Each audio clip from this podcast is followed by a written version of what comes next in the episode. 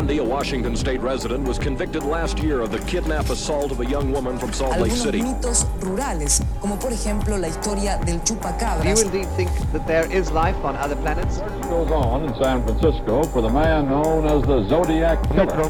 De la comisaría tercera de San Isidro vivía Robledo. Earlier today, Milwaukee's police chief provided more details on a case he says fills him with utter horror.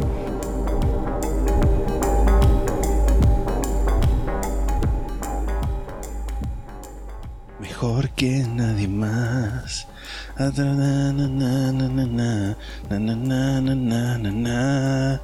Hola, mi nombre es Lisandro Parodi. Y yo soy Cherry Vecchio. Y esto es La, Sexta, Pata. Pata. ¿Cómo estás? Bien, estoy bien, entero, un poco de una sana dosis de bronca anti-boomer.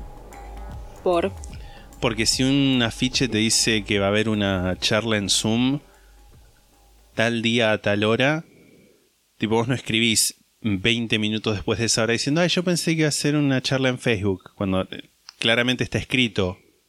Como, y no me mandás un WhatsApp a mí, sino que mandás un mail a la dirección donde dice el afiche que mandas un mail. Y te mandaron un WhatsApp a vos. Sí, más de una persona. Qué terrible. Te suele pasar mucho eso. Sí, sí, sí, sí. Pero bueno, son cosas que pasan en, en la vida. ¿Tenés algo lindo que, que te haya pasado esta semana?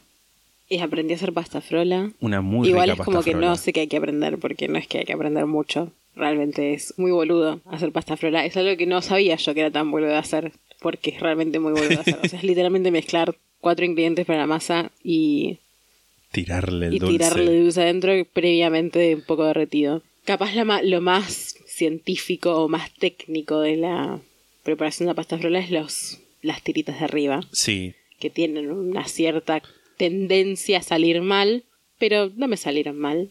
no. Te salieron muy bien. Te salió muy rica la pasta frola. Está Yo, muy rica, sí. y te lo dice alguien que no le gusta tanto la pasta frola. Porque no nos olvidemos que yo soy una persona bastante mañosa con la comida. Sí, Y hay cosas que no me gustan y no me gustan y no me gustan, pero tu pasta frola me gustó. La pasta frola no es que no me gusta, sino que es como... Ah, es que vos no sos mañoso, sos pesado un poco, porque es como que hay cosas que vos crees que no te gustan, pero después las probás y te gustan. O sea, es como que mm, a vos sos de esa gente que te pasa que es muy de tipo chabón esto también, que es muy de que probaste algo alguna vez y no te gustó por X razón, porque estaba mal cocido o porque era un- una preparación en la que no te gustaba y asumiste que eso no te gusta de ninguna forma, tipo la berenjena. La berenjena no me gusta. Tipo, yo he varias veces comido en berenjena en mi vida y he terminado al borde de las náuseas. Está bien, puede que la berenjena no te. Elegiste, tipo, el peor ejemplo sobre mi las peor sí. enemigo. mi peor enemigo tanto. Hay otras cosas en las que sí sos así. Es que está bien, igual es, es, tip- es un rasgo de tu personalidad. Pero yo creo, por ejemplo, si yo como algo, por ejemplo, voy a citar dos casos que son justamente la berenjena y los calamares. Si son cosas que yo las probé una vez y me dieron literalmente ganas de vomitar, no tengo ganas de seguir experimentando con eso. Porque una cosa es, no me gustó, no estaba rico, y otra cosa es, quise ir al baño a vomitar. Está bien, igual me parece que con la berenjena en particular, con cualquier verdura en realidad creo, esto aplica casi a cualquier verdura, hay demasiadas formas de prepararlas como para pensar que ninguna de esas te gusta. Como que, y que cambian drásticamente el sabor. Sobre todo con la berenjena, que realmente creo que es una de las verduras que, en las que más formas de prepararlas hay. En las que cambia drásticamente el sabor. Tipo, una berenjena en escabeche tiene un sabor muy diferente a un baba ganoush, por ejemplo, o a unas milanesas de berenjena, Me gusta mucho la palabra baba ganoush. que son sabores totalmente diferentes por más que están hechos con la misma verdura. No solamente sabores, sino texturas muy diferentes. Porque el baba ganoush es una pasta, es como casi un hummus de, de consistencia. El, la milanesa casi que no tiene gusto a berenjena, tiene gusto a pan rallado. La berenjena en escabeche tiene gusto como a vinagre. Pero bueno, entiendo igual. No te estoy acusando de nada. Decíselo a nuestros oyentes. Que me denuncian. Que vengan. que vengan. Los espero. En bolas. Una cosa linda de mi semana es que me enteré literalmente hoy, hace un par de horas, que hay como una especie de fanfic de Harry Potter y la piedra filosofal, el primero, que es hecho supuestamente, ¿no? Porque no se sabe bien si es hecho por un, por un troll o por una persona en serio, pero escrito por una madre cristiana. Ma inmortal. No, no es My Immortal. Nunca leí My Immortal, pero. My Immortal creo que es de vampiros. Pero Es que creo que sí, es verdad. Es de Evanescence. O sea, es como. Sí, es de vampiros un poco. Pero escuché, creo, el de la madre cristiana también. que es como que How- eh, en vez de, tipo, cuando Hagrid le dice, Harry, sos un mago, le dice, Harry, sos cristiano. Y va a la escuela de Hogwarts de algo así como Prayers and Miracles, que sería rezos y milagros, en vez de Witchcraft and Wizardry, que no sé cómo se brujería y Hechizos. bru- y hechizos, digamos. Y lo leí, el- no lo leí, sino que escuché un video de YouTube, vi un video de YouTube donde lo comentaba medio por arriba, que me parece que es lo más de atención que le puedo llegar a dar algo así, riéndome, jajaja, porque no me voy a sentar a leer eso. ¿En qué video? Strange Eons es el video. De, de, de, de Strange Aeons. Aeons. Aeons. Sí, La, la lesbiana. sí. Sí, yo había, ahí había escuchado de, de eso. En algún video de ella. Y nada. La lesbiana. La lesbiana. Es que es lesbiana, es una de sus Sí, sí, sí. características más prominentes. Y era muy gracioso porque había como cosas como que, nada, eh, la tía Petunia era como una mujer que hablaba mucho de, de evolución y de socialismo y tipo de cumpleaños, que eran cosas que un cristiano no, no necesita. ¿Lo leían? ¿Había un video en el que lo leía o no? Sí, sí, y, y que, bueno, eh, Dumbledore estaba casado con McGonagall y que Sí, había muchas cosas que no tenían sentido alguno. sí, para Hermione era la hija. Y muy gracioso era que Voldemort lo dice en un momento, tipo es una persona oscura, no sé qué, que quiere pasar una ley en el Congreso para que no nos dejen tener esta escuela. y censurar nuestra, nuestra libertad religiosa. Wow. Quiero hacer tres recomendaciones pequeñas. Una es una cuenta de Instagram que ya que estamos hablando mucho de Pokémon últimamente, yo sé que a vos también te va a gustar, es arroba illustrated Pokédex. O sea, Uh, yendo. illustrated es con dos L. Y just- Illustra- y Justrated. Illustrated con dos L al principio. Pokédex, que es un Instagram manejado por, por una ilustradora. Una identidad, una identidad, una inteligencia artificial. No, manejado por una ilustradora que se llama Agus Pasi, arroba Pasiamor, con C, o sea, Uh, Pasi Amor, Está buenardo, ¿eh? Que es una ilustradora que yo conocí tanto a ella como al Instagram de Pokémon, porque estuvo invitada en un episodio de Rari, que es un podcast amigui, y es un Instagram en el que básicamente ilustradores hacen un Pokémon por, no sé si es por día, pero bueno, como que de a poco se van, van haciendo todo el Pokédex, eh, una ilustradora a la vez, entonces como que vos vas bajando y está todo el Pokédex, pero con diferentes estilos de dibujo muy diferentes entre sí. Wow. Y nada, es muy lindo. Yo, eh, yo lo sigo hace bastante, la verdad, ya. Y si hay gente que ilustra, que nos sigue y que le interesa, que le gusta Pokémon, creo que la convoca tiene, to- o sea, todavía tienen convocatorias para seguir armando, como que no están definidos todos los ilustradores para el Pokédex entero. Y la van abriendo por regiones, me parece. Como creo que ahora están haciendo joven y, mm, Es muy graciosa esta página. y nada, eso. ¿Qué? Hay cosas que están muy buenas y hay cosas que no tanto. No voy a decir cuál porque claramente va a estar el nombre de esa persona, pero te voy a mostrar este. A mí me gusta. Yo creo que, que sobre gustos no hay nada escrito. Y hay. A mí me gusta. Es un estilo de dibujo muy diferente. Amo el de la vaca kinky. Que es de. de. de Same con carne. Es el arroba del ilustrador. Que le hizo como más vaca y más kinky que nunca. Me encanta. Pero definitivamente hay para todos los gustos. Hay para todos los gustos. Es que Es increíble, no, sí, sí, es increíble la, la variedad. Sí, hay muchos estilos, hay como más realistas, eh, realistas entre comillas, ¿no? Porque un Pokémon Sí, sí, sí. puede ser realista, pero bueno, como más elaborados y más, si se quiere, como más parecidos como un monstruo mitológico. Enamorado de eh, este Tauros. Ay, sabes que a mí ese no me gusta tanto, no es mi estilo tanto de dibujo, como que, no sé, no me parece tan lindo como otros.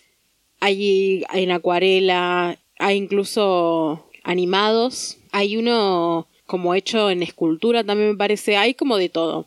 En 8-bit, en fin, hay de todo, hay como para chusmear y es como muy lindo, entretenido y colorido. Y nada, si les gusta Pokémon, lo recomiendo. Arroba Illustrated Pokédex. Ahí ya, ya lo seguí. Y después quiero recomendar dos películas. Estuve muy peliculera en estas últimas semanas. Eh, me puse como en la misión de ver películas que hace mucho quiero ver y que por alguna razón u otra no vi. Más específicamente me estuve como centrando en la década de los 90, que es una década que a mí me gusta mucho. En... Pero es Gris es del, de 1978. Vi Gris. Sí. Pero no voy a recomendar Gris, porque la verdad es que. o sea, sí, icónica. Recomendable, no. En fin, me estoy centrando en la época de los 90. Había un montón de películas de los 90 y particularmente quiero recomendar una película que yo ya había visto que es Clueless o Ni Idea, como la tradujeron acá en Latinoamérica. Yo creo que quien no haya visto esta película hasta ahora, no sé qué hizo con su vida, como que hay muy pocas personas en el mundo que no vieron esta película, pero como nos siguen algunos centennials, yo siempre hablo, hablo para ellos, Sí. que son a quienes tengo que guiar en este El mundo, podrido. estamos dejando. Sí. Clueless es una película que está basada en la novela Emma de Jane Austen, pero adaptada a la modernidad. En realidad no a la modernidad, sino a la de a la a 1995. Al presente del 95, Sí claro. que es cuando salió la película, y es una película sobre una chica rica de Beverly Hills que tiene un padre abogado también rico con el que tiene una relación de padre e hija como no extraña, pero eh, es extraña en tanto que es como amorosa. Y eso para mí es raro. Y tiene Tipo un... una cosa medio Mia Colucci. No, no, no, no. Men- men- menos horrible. Más tranqui. Y tiene un hermanastro que en realidad no, no comparten ningún padre, sino que es como el hijo de una ex esposa del papá, que es actuado por Paul Rudd. Qué hombre lindo y conservado en formol. Paul Rudd en su primera película, o sea, joven, jovenardo Paul Rudd en esa película, que igual está igual que ahora, o sea, es ahora, pero un poco menos de patas de gallo. Y nada, como que tiene una serie de, de vicisitudes adolescentes, pero es una película muy graciosa, que tiene un guion que me parece espectacular. Yo la había visto, no sé, cuando era chica la vi un montón de veces y, y la vi doblada, cosa que no recuerdo la verdad cómo es la película doblada, no sé si se mantienen los chistes, pero me parece que no. No es tan bueno el doblaje como el, el guion original. Y la vi en inglés a los 16 años y la verdad es que recuerdo que me había gustado verla de nuevo, pero nada, no, como que no había sido como, ah, qué peliculón. Y ahora es como que la volví a ver y me gusta mil veces más que antes, como que creo que realmente es una película icónica y que me gusta mucho más ahora que lo que me gustaba antes. Me parece que, que aguanta muy bien el paso del tiempo. Es una película que tiene más de 20 años, 1995 creo que salió. 25. 25 años, o sea, vieja para lo que para lo que son este tipo de películas sobre todo. Y me parece que si no la vieron, dense una oportunidad de verla. Es una comedia, es muy graciosa, tiene diálogos impecables y muy muy graciosos. Creo que eso es lo que me- lo que es mejor de toda la película, que es el guion. Está Paul Rudd, está Alicia Silverstone, está Brittany Murphy, muy joven y por supuesto viva. Y nada, la recomiendo. Y también vi otra película que la vi con vos y con mi mamá, que está, bueno, no es de los 90, pero sí es de las películas que tenía en mi lista película. porque no la había visto, que es Polyester de John Waters, Gran película. que nada, es una película sobre una mujer que le pasan muchas cosas, actúa Divine, quienes la conocen capaz por, por Pink Flamingos o por alguna otra de las películas de, de John Waters. Y nada, es una película dramática, comedia negra, es una película de John Waters que, que hasta ahora, de todas las películas de John Waters que vi es la que más me gustó, Eh, me reí mucho. Y recomiendo que si no vieron nunca películas de John Waters, vean películas de John Waters. Y creo que esta es una buena película de John Waters para empezar. Como que Sí, me parece que es es- friendly, tipo... como que no es súper asquerosa, porque a veces las películas de John Waters tienen eso, tienen como, como escenas que capaz son como un poco fuertes en el sentido como escatológico. Pero esta no, esta es tranqui dentro de todo. Y ahí terminan mis recomendaciones. Y después de eso también vimos la entrevista que le hizo a la Coca Sarli, Sí. que es muy linda también. Véanla, está en John Waters YouTube, es un hombre subtitulada. muy noble, a quien recomiendo investigar si Sí. nunca lo, si no lo conocen. sobre Yo quiero todo. leer cosas de John Waters. Yo leí Karsic y empecé a leer eh, mis modelos de conducta, pero no me acuerdo por qué lo abandoné a la mitad. No porque me había aburrido ni nada, sino porque, no sé, porque soy una boluda, pero en algún momento lo voy a retomar, supongo.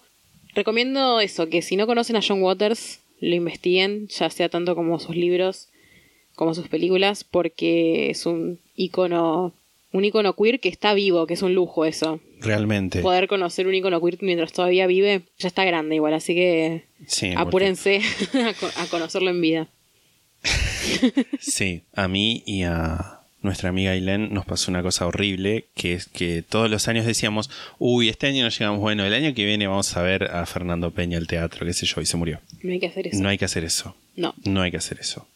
Voy a decir un par de cosas que igual ya como a 20 minutos dentro del podcast, pero va a ser igual. este no tan no tan largo. igual. ¿Se acuerdan que hablé del capítulo del naufragio de Pokémon? Sí. Y dije lo de, lo, lo de Noé y que fue como, bueno, a ver la traducción o no. Bueno, estuve investigando. Quiero señalar antes que primero la intro de Pokémon en inglés es horrible. Prefiero mil veces el doblaje latino. O sea, la intro japonesa es otra cosa, es como más japonesa. Sí. No es comparable, pero las dos este, versiones, la inglesa y la española, o latina, digamos, tienen... tanana, tanana, Queda muy mal en inglés. Queda muy mal planteado. Pero bueno, voy a hablar en particular del capítulo 16 de la temporada 1, o sea, de la Liga Índigo, que es el capítulo titulado Naufragio Pokémon, en inglés Pokémon Shipwreck o Pokémon Hyoryuki, creo que lo estoy diciendo bien, en japonés. En japonés, yo voy a leer obviamente las traducciones siempre en castellano. No sé si lo que el subtitulado en inglés era fiel a la versión en japonés, pues no sé japonés, pero vamos a asumir que sí. En japonés dice, hace mucho tiempo alguien llamado Noé hizo que una paloma volviera con una rama en su pico. Ajá. La versión en inglés dice, recuerda la historia de Noé, quien, cuando tuvo que encontrar tierra firme, mandó un ave a buscarla y que regresara con una rama. Y la versión en español latino yo me, me parece que va como un paso más allá, es como la más religiosa que dice, recuerda el pasaje de Noé, ya Ah, haciendo ya, referencia a a la Biblia, sí. Él envió una ave a buscar tierra firme y, y ella regresó con una rama. O sea, está en las tres versiones, pero por ahí la más bíblica, si se quiere, es la, la de español latino, así que es como mitad y mitad. Igual me sorprende muchísimo. Como, capaz es algo normal en anime y solamente porque nunca jamás veo anime, asumo que los japoneses no son tan de hacer referencias religiosas, pero igual me sorprende muchísimo. Sí, pero bueno, aprendimos eso, Arre. Aprendimos algo nuevo. Otra cosa que comenté el capítulo pasado, cuando hablamos de los metadatos en las fotos y cómo fue eso, como lo que utilizaron los integrantes de- del grupo de Facebook para encontrar geográficamente a Luca, yo comenté medio por arriba que en las impresoras pasa más o menos lo mismo, pero no di mucha fundamentación para sustentar eso porque no la tenía. Bueno, estuve investigando y un- estuve investigando un poquito y encontré la página Snopes o Snoops, no sé cómo se pronuncia, que es una página de fact-checking, de corroboración de datos, como al estilo de lo que acá es chequeado. Ajá. Y ellos tienen un artículo sobre este tema. Califican la afirmación, que la voy a leer. Las impresoras domésticas dejan marcas o puntos amarillos ocultos que proveen información identificatoria sobre la impresora y la fecha y la hora en la que un documento fue impreso, como mayoritariamente cierta, ya que impresoras láser color de varias marcas dejan metadatos codificados en puntos amarillos apenas perceptibles a la simple vista, que pueden ser usados para rastrear un documento impreso hasta su fuente. Esto supuestamente es para evitar falsificación de dinero y no se sabe exactamente cómo funciona esta tecnología ni cuántas compañías o modelos la usan. Qué misterio el tema de lo, del software de las impresoras. Sí. Viste que también cuando intentás como imprimir un billete, automáticamente Sí. te sale un sello como que reconoce que estás intentando hacer eso. De hecho, tenía ganas, me olvidé, pero tenía ganas hoy antes de grabar de ir a- y escanear un billete. Tipo, Pero onda. escanearlo creo que se puede. Lo que no se puede, o sea, donde está el fallo es en el en la impresión, creo. Yo sé que no podés fotocopiar un billete. No, no. Pasa lo mismo, me parece. Como que en realidad sí lo, lo podés fotocopiar, pero depende de la impresora. Creo que hay un video de Luisito Comunica. Perdón que voy a hablar de Luisito Comunica. Yo sé que no es santo de tu devoción. Pero creo que hay un video en el que prueba hacer eso con diferentes billetes de diferentes partes del mundo. Y como que hay, hay diferentes cosas que pasan. Como que a veces te pone como algo sobre el billete directamente. A veces te lo imprime, pero como que modifica como- alguna sí. cosa. A veces te lo imprime como, como en, como glitcheado, como cortado por partes. Como que varía. Pero sí, como que el dinero está, está hecho de una forma en la que en la que no se puede imprimir. Creo que en el video de Luisito Comunica, si mal no lo recuerdo, lo vi hace mucho tiempo, había encontrado un billete que se podía, o sea, que no, que no Wow. tenía ninguna modificación, al menos perceptible a la vista. Obviamente que igual es, es Sí, una- o sea, sí, sí, falsificar sí, dinero y siendo- imprimiéndolo en un papel. No solamente está mal, sino que es como. no pasa como un No, billete. no, no, no es algo que hace uno en su casa. Y bueno, la página después tiene también ahí como una discusión eh, más larga, porque te, tiene como la versión corta, que es lo, dice lo que dije yo más o menos, y después hay una parte donde hablan sobre un caso donde una persona filtró unos documentos, no sé si, no me acuerdo si era de la CIA o de la NSA, y como que le sacó una foto y lo mandó a un diario, el diario lo publicó y escanearon esa foto y pudieron ver dónde y quién y así encontraron a esa persona que se llama Reality Winner y esto no es un chiste, esa persona efectivamente se llama Reality Tipo, es un Winner. nombre. Sí, Reality League Winner. What the fuck. Rarísimo. Sí. Por eso, nada, si quieren investigar más y- en profundidad eso, pero bueno, en, en líneas generales es cierto. Sí. Tercer punto, que es el más breve de todos, es To Cram, que es lo que hablamos de, que era Jorge Dolores Delano, ¿cómo era? Sí, sí, sí eh, Shamsi Hizas. Bueno, es atiborrar o abarrotar, o sea que Jorge Dolores Delano sería como Jorge se mete mucho en el culo. Igual era como, bueno, es, es un chiste que depende del idioma, capaz cambia, pero el significado es, es jocosamente Sí, sí, parecido. sí. Igual Dolores Delano me gusta mucho. Sí, Y lo último. ¿Conoces a Joe Rogan? no. Ok. Joe Rogan, y también para la ge- gente de nuestra audiencia que no lo conoce, es un podcastero, entre otras cosas, que tiene un podcast en YouTube y sale también en Apple Podcast, que se llama The Joe Rogan Experience, o sea, la experiencia Joe Rogan, que es uno de los más escuchados del mundo, o sea, ponele que estamos hablando de como más de 150 millones, más de 150 mil millones de descargas por Sí. mes. O 150 millones, no sé, igual es muchísimo. Más de 150 mil millones suena demasiado. No, sí, por ahí Más de tengo... 150 millones suena que tiene más sentido. Sí, acá me anoté 150 millones de descargas. Perdón. Y tiene un género que podríamos definirlo como de entrevistas, así como medio conversacional, informal, tipo, es, es- como es video también son, es un tipo que está sentado ahí en un sillón hablando con otra Ajá. gente.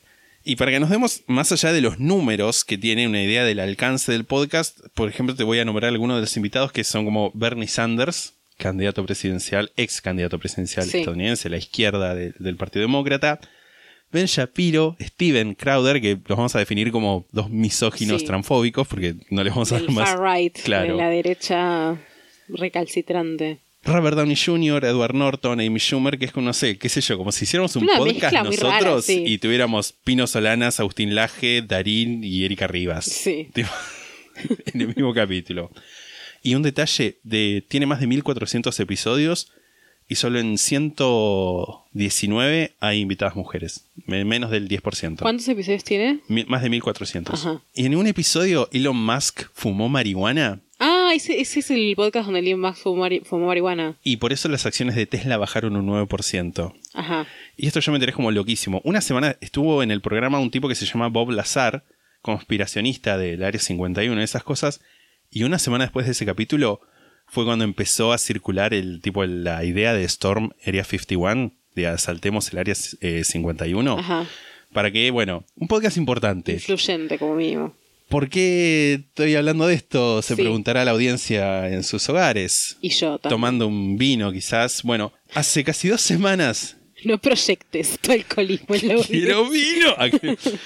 Porque hace casi dos semanas, el 19 de mayo, Spotify anunció que a partir de septiembre ese podcast va a estar exclusivamente en esa plataforma. Ajá. Los detalles del acuerdo no se hicieron públicos, pero en un artículo de Wall Street Journal estimaron que le podrían haber pagado alrededor de 100 millones de dólares. Ajá. Dos cosas para señalar con el anuncio de esto, esto lo anoté porque no entiendo. re. Las acciones de Spotify subieron en 48 horas más del 17%, con lo que el valor, el valor de la empresa subió 5 mil millones de dólares. Y un músico de a pie tendría que tener 23 mil millones de reproducciones para ganar lo mismo, por lo que compraron el podcast de Joe Rogan. Y nada, sabemos que Spotify está queriendo crecer en la categoría podcast y yo me pregunto si por ahí monetizar podcasts existentes o darles algo de Yo la creo plata no sería una opción para que más creadores se suban al, al Sí. servicio. Yo creo que ya está como long overdue, tipo como que ya es hora de que eso se empiece a implementar. Porque Spotify tiene un sistema muy de mierda. El sistema de monetización de los artistas creo que también es muy de mierda. Como que creo que los artistas que monetizan su música en Spotify tampoco están del todo contentos con, con cuánto es que se paga por, por cada mil visitas, creo que es, por cada mil streamings en realidad. Pero a los podcasts no les pagan nada. Sí, y esto es algo que por lo menos a mí, no sé si a vos me preguntan bastante, que es cuánto les paga Spotify por reproducción y quiero nada, dejar bien en claro que no nos paga nada, Sí. que Spotify no nos está dando tipo, Spotify un ni ninguna- nadie. ninguna O sea, plataforma. hay gente que colabora Sí. con el podcast.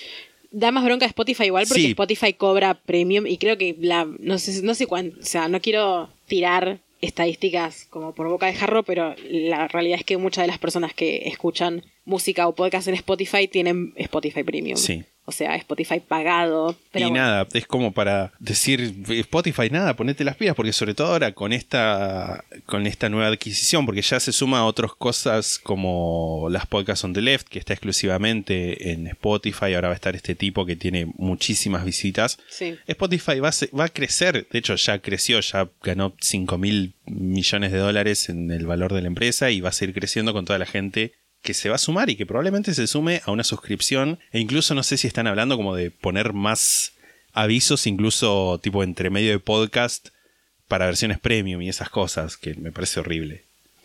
Y bueno, con eso concluye este segmento de cosas que tiene para decir Pisandro. Y le mando un saludo a Sebas, que siempre sufre cuando hacemos un capítulo en dos partes, porque, como me imagino, la mayoría de la audiencia se queda súper manija. El otro día, y esto es lo último que voy a decir antes de, de, abocarme al podcast, estaba leyendo Twitter y alguien, me apareció en Twitter alguien que me había puesto, es mucho pedir un podcast de crímenes que no se rían todo el tiempo y que no hablen 20 minutos de pelotudo desde el principio y me sentí muy atacada. Igual es como que estuve pensando también respecto a eso. Y así como hay gente que dice, o sea, no creo que estuviera hablando de nuestro podcast, o capaz sí, hablaba de podcast de crímenes en general, pero así como hay gente que opina ese tipo de cosas, también hay gente que le encanta que nos riamos y que hablemos de boludeces Sí. en el medio. Y de hecho creo que es una abrumadora mayoría de escuchas de, de este podcast que no solo les interesan los crímenes, sino que también les interesan las boludeces que tenemos para decir y nuestra dinámica. Y también este es un podcast que me parece que es un buen momento para recordarlo, porque esto lo estaba pensando. Nosotros no somos periodistas, no somos criminólogos, somos Bueno, no es el podcast de Mauro Z. Claro, no es el podcast de Mauro Zeta, ni de Roberto Canaletti, ni nada de eso. Nosotros somos dos boludos que hablan, o sea, que investigan un crimen y lo hablan en, en, en familia, entre amigos. Y este podcast no es más que eso. Es un podcast que está también en la categoría comedia en Spotify por una razón, y es que no lo tomamos tan en serio como capaz deberíamos, o capaz no. O sea, no sé si es que no lo tomamos en serio porque, tipo, las investigaciones, investigamos y sufrimos O investigando. sea, sí lo tomamos en serio. Pero no es que no nos tomamos tan en serio. Tipo, no es que empezamos y, bueno, Sí. este es el caso más perturbador.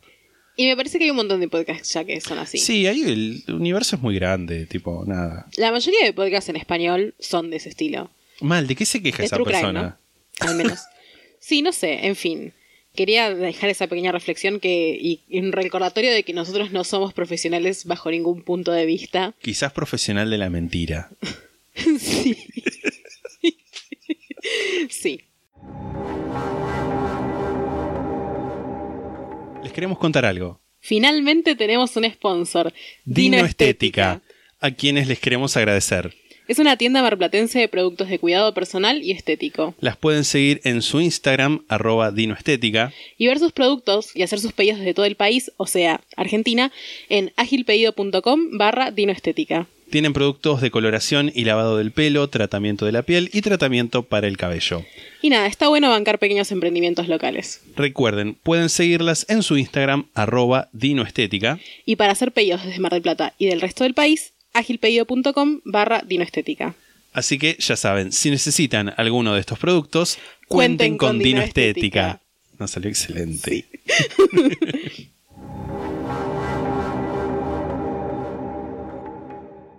Y dicho esto, voy a eh, empezar a hablar. Voy a continuar hablando en realidad del caso que empezamos a hablar la vez pasada. Primero voy a recordar las fuentes de mis fuentes, que son eh, principalmente la serie Don't Fuck With Cats Hunting an Internet Killer, que es una serie de Netflix dirigida por Mark Lewis, que se estrenó el 18 de diciembre del 2019, o sea, es bastante reciente. Recientísima. eh, Murderpedia, que es nuestra bella enciclopedia criminal, el sitio de noticias de canadienses National Post, y en este episodio también usé de fuente eh, Wikipedia y el sitio de noticias británico metro.co.uk. Y voy a empezar esto diciendo primero que nada que si no escucharon el episodio anterior y o no lo tienen fresco, le vayan a dar una escuchada. Porque no voy a repetir todo Hoy el tiempo. más que nunca, Sí. No voy a repetir todo lo que dijimos en el episodio anterior porque este es un caso largo que tiene muchas cosas. En el episodio anterior yo medio que fui tirando cosas que había que recordar. Igual las voy a, voy a recordar, tipo cuando tengan que ver en este episodio. Pero bueno, no voy a hacer todo un repaso de todo el caso de nuevo, así que recomiendo que si no, no recuerdan mucho qué es lo que pasó o no escucharon el episodio, sobre todo si no escucharon el episodio, Sí. vayan a, a escucharlo. Y Luca Mañota parte 1. E igual voy a hacer un pequeño repasito tipo anteriormente en la sexta pata. Decilo vos que tenés voz de locutor. Ok. Anteriormente en la sexta pata. Bueno, eh, Jun Lin era un estudiante chino que vivía en Canadá, desapareció y su torso fue encontrado en una valija atrás de un edificio en Montreal. Aparecieron cuatro videos protagonizados por el mismo hombre, tres eran de tortura animal y uno era del asesinato de Jun Lin.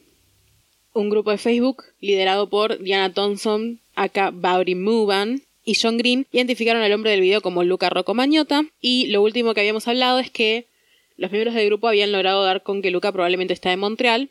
Me acabo de acordar algo. ¿Qué?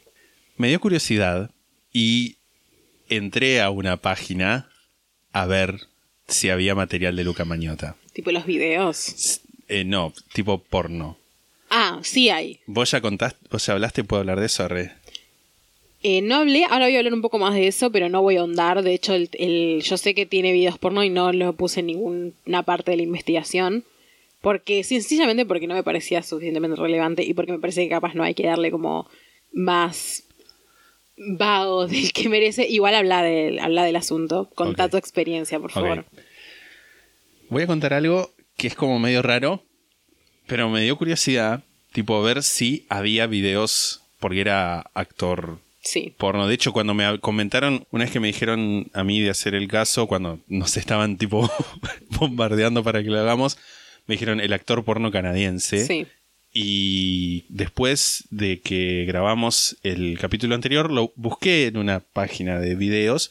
No vi el video porque ya era como, no quería, pero entré a ver los comentarios. Y, que Y los comentarios eran todos del estilo, ¿quién está acá después de haber visto la serie de Netflix? No sé qué, qué sé yo. Y alguien puso que, un comentario muy gracioso y a la vez muy perturbador, puso, Not my proudest fap. O sea, no, no mi paja de la que estoy más orgulloso. Exacto. Y Igual me la palabra me- FAP es muy sí, 2012. y me reí mucho. Pero Eh, bueno, Sí. Igual este es un caso de esa época, así que tranquilamente podría haber sido sí. pu- eh, puesto en esa No me época. fijé de qué fecha era el comentario. Eh, sí, eh, Luca Mañoto tiene, además de esos videos horribles, tiene videos porno. Que yo diría que si van a ver algún material audiovisual más allá de la serie de Netflix sobre este caso, capaz el video porno es más sensato que el Sí. video asesinato de tortura animal. Pero bueno, yo no soy quien para decirle a nadie lo que tiene que hacer. No. Y yo no puedo tampoco dar testimonio de la calidad o no de ese material, pues no lo vi. Yo vi como un... No lo vi ni nada por el estilo, pero sí vi como un screenshot que había en alguna noticia que no recuerdo, o sea, de parte de la investigación. Yo puedo asumir que es como, debe ser como medio raro, porque si quizás sea él hablando como habla, ya es como, "Eh, hola, hola". Seguramente, No, mm, seguramente. no, no, no.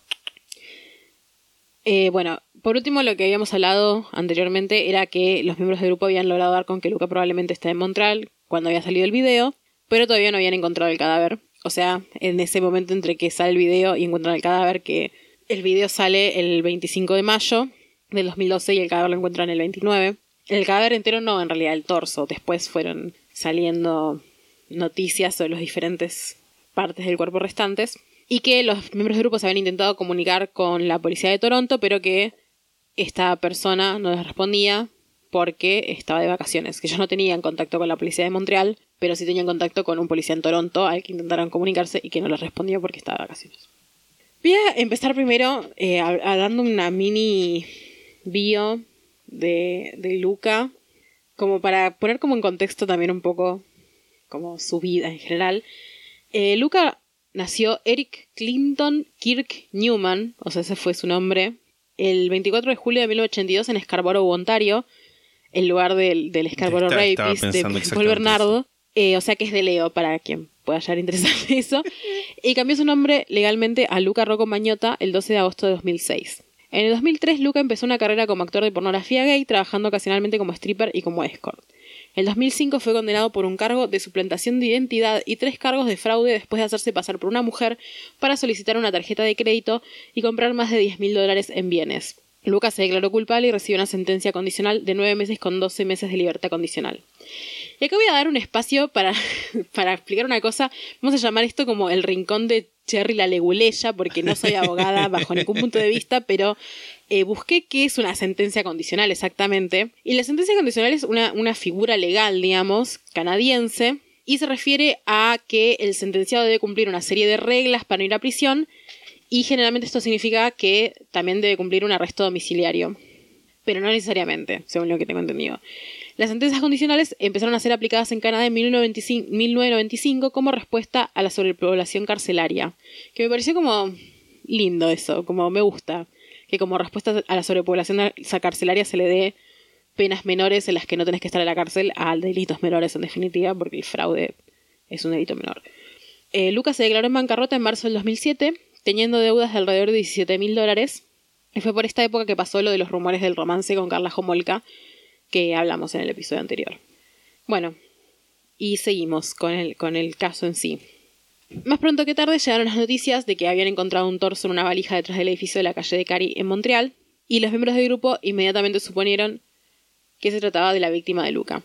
Intentaron contactarse con el departamento de la policía de Montreal por todos los medios posibles, pero no había respuesta alguna. Mientras tanto, la sargento Claudette Hamlin había encontrado entre la basura una receta médica y un registro de conducir con el nombre de Luca Rocco Mañota y pensó que ese cuerpo, que para ese momento solo habían identificado como el de un hombre blanco, era el de Luca. En la receta había una dirección, calle de Cari 5720, departamento 208, que recordemos que la valija fue encontrada en, la, en el callejón atrás de ese edificio. Claudette mandó a un oficial a chequear el departamento. No tenían una orden de allanamiento, así que no podían revisar todo, pero igual fueron a chequear, así como por arriba. El departamento estaba limpio y no había nadie adentro. Tenía muebles muy básicos, una cama con sábanas marrones y había una botella de jugo de limón en la mesa y olía a químicos. O sea, como que había sido recién limpiado, ¿no? El sargento Antonio Paradiso. Antonio Paradiso. Es el mejor nombre de la vida. Por favor. El sargento Antonio Paradiso de la División Homicidios de la Policía de Montreal acudió al lugar y le pidió al encargado que le mostrara las cámaras de seguridad del edificio. Había dos, una en la entrada del edificio y otra en el sótano, donde la gente dejaba la basura. Antonio chequeó las cámaras en el tiempo anterior a que el conserje saliera y encontrara el cuerpo, y vio un individuo que el 25 de mayo a las 2.47 de la madrugada bajó a sacar la basura. Era un hombre joven de 20 largos con una remera amarilla. Después hizo 20 viajes al sótano más hasta las 4 de la mañana. Wow.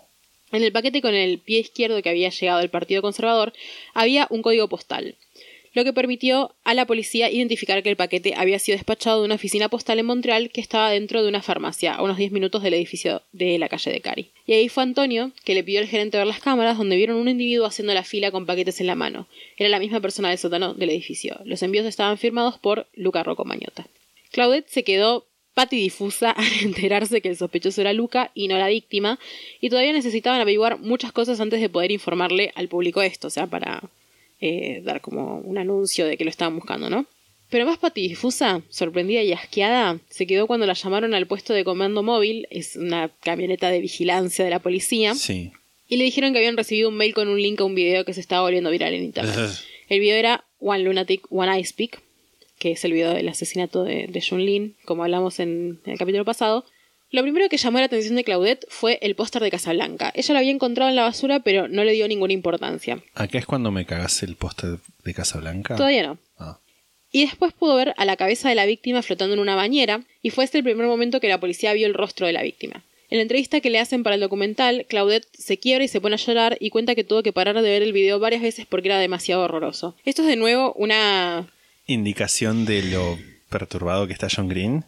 Sí, pero también es como una decisión cuestionable en cuanto a la narrativa de hacerle recordar a esta persona Ah. que, que por su trabajo tuvo que ver el video Sí, sí, sí, no, no está piola.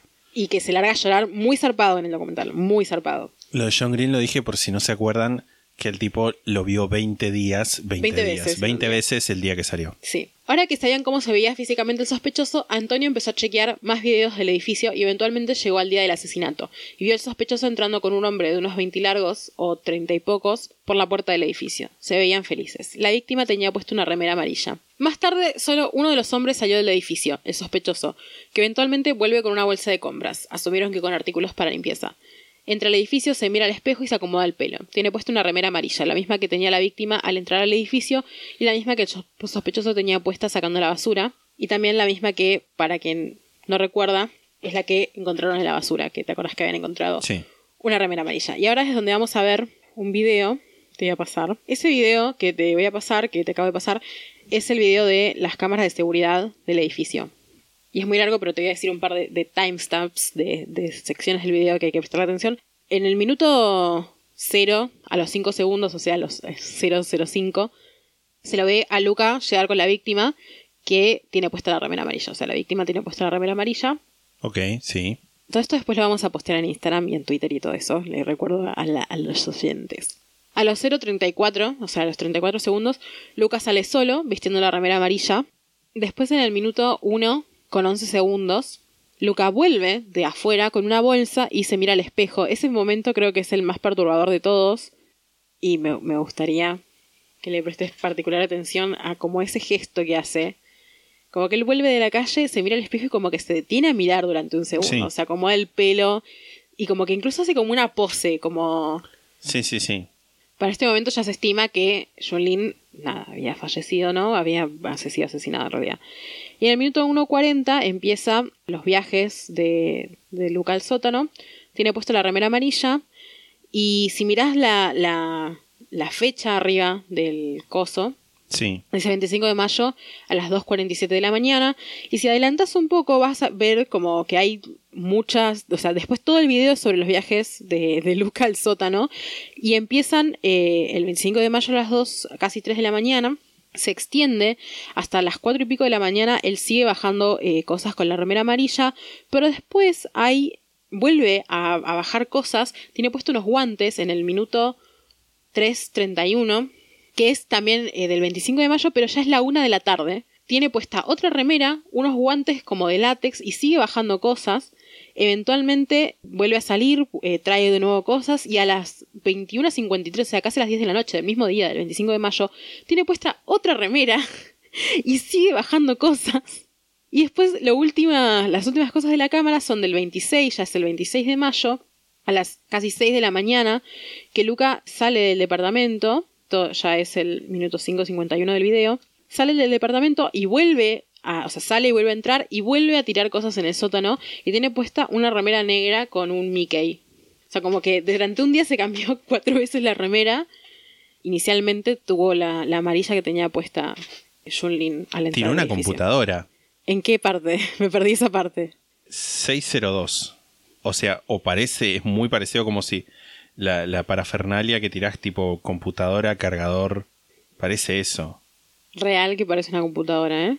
Puede ser, no era necesariamente un, un asesino muy inteligente. Ya vamos a hablar igual al respecto de esto. No, no necesariamente de la inteligencia, pero sí de como los rastros que dejó. En fin, bueno. eh, lograron identificar a la víctima como un hombre asiático, gracias a los videos, asiático o sudamericano. Y finalmente, revisando reportes de personas desaparecidas, llegaron al- a la denuncia de desaparición de Junlin que habían hecho unos días antes sus amigos. La policía fue al departamento de Junlin, de donde se llevaron algunos objetos para hacer comparación de ADN. El reporte toxicológico de Junlin dio que tenía oxazepam en sangre, una droga con poder sedativo de la que también se encontraron rastros en la botella de vino que se encontró en la basura. Cuando la policía obtuvo una orden de allanamiento para el departamento 208 y Claudette pudo entrar al departamento, fue asaltada por el olor a químicos y a sangre. Hicieron las pruebas de luminol. El luminol, para quien no sepa, que supongo que en algún momento vamos a hablar de esto eh, también en futuros capítulos, así que me parece que cabe explicar un poco qué es. Es un líquido que se usa en, en investigación forense que se tira en un lugar específico en donde, en donde se sospecha que puede haber rastros de sangre y se ilumina, entre comillas.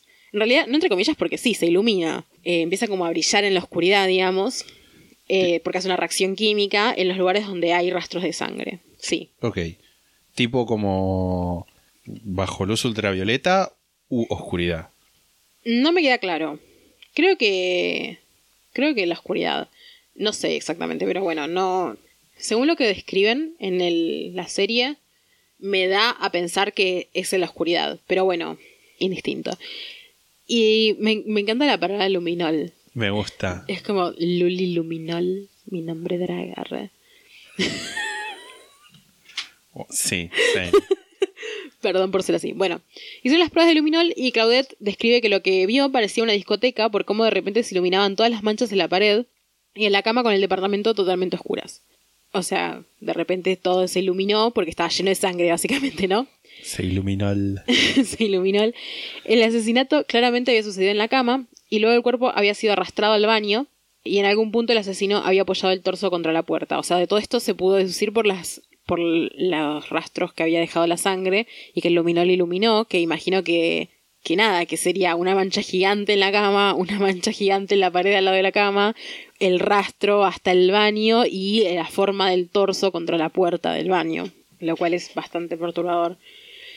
En la puerta del closet del departamento había algo escrito, eh, un mensaje al mejor estilo Fernando Araujo, pero bastante más psicótico, que decía: If you don't like the reflection, don't look in the mirror. I don't care. O sea, si no te gusta el reflejo, no te mires al espejo, no me importa. Y te voy a pasar una foto del, del eso, de lo que está escrito en el closet, que igual es básicamente por más, más por una cuestión ilustrativa, porque es exactamente lo mismo que acabo de decir. Mm, ok. Diana Thompson se quedó pensando en el cachorrito del video. Que te acordás que en el video de, de One Lunatic One I Speak aparecía un cachorrito blanco y negro que posteriormente encontraron en la basura muerto. Diana Thompson se quedó pensando en el cachorrito en qué tendría que haber sido adquirido en algún lugar. Entonces los miembros del grupo empezaron a buscar en Craigslist, que es como una página de clasificados, revisaron anuncios de gente que buscaba adoptar perritos hasta que encontraron uno que había sido hecho cuatro días antes del asesinato. El anuncio empezaba con Hola, tengo mucha experiencia con animales, mi familia tuvo un pet shop por 10 años. Diana recordó una de las cuentas falsas que arrastraban en el grupo, la de Vladimir Romanov, que había posteado en un sitio web hacía más o menos un año diciendo lo mismo, mi familia era dueña de un pet shop. Y el anuncio encajaba con la forma de escribir de Luca.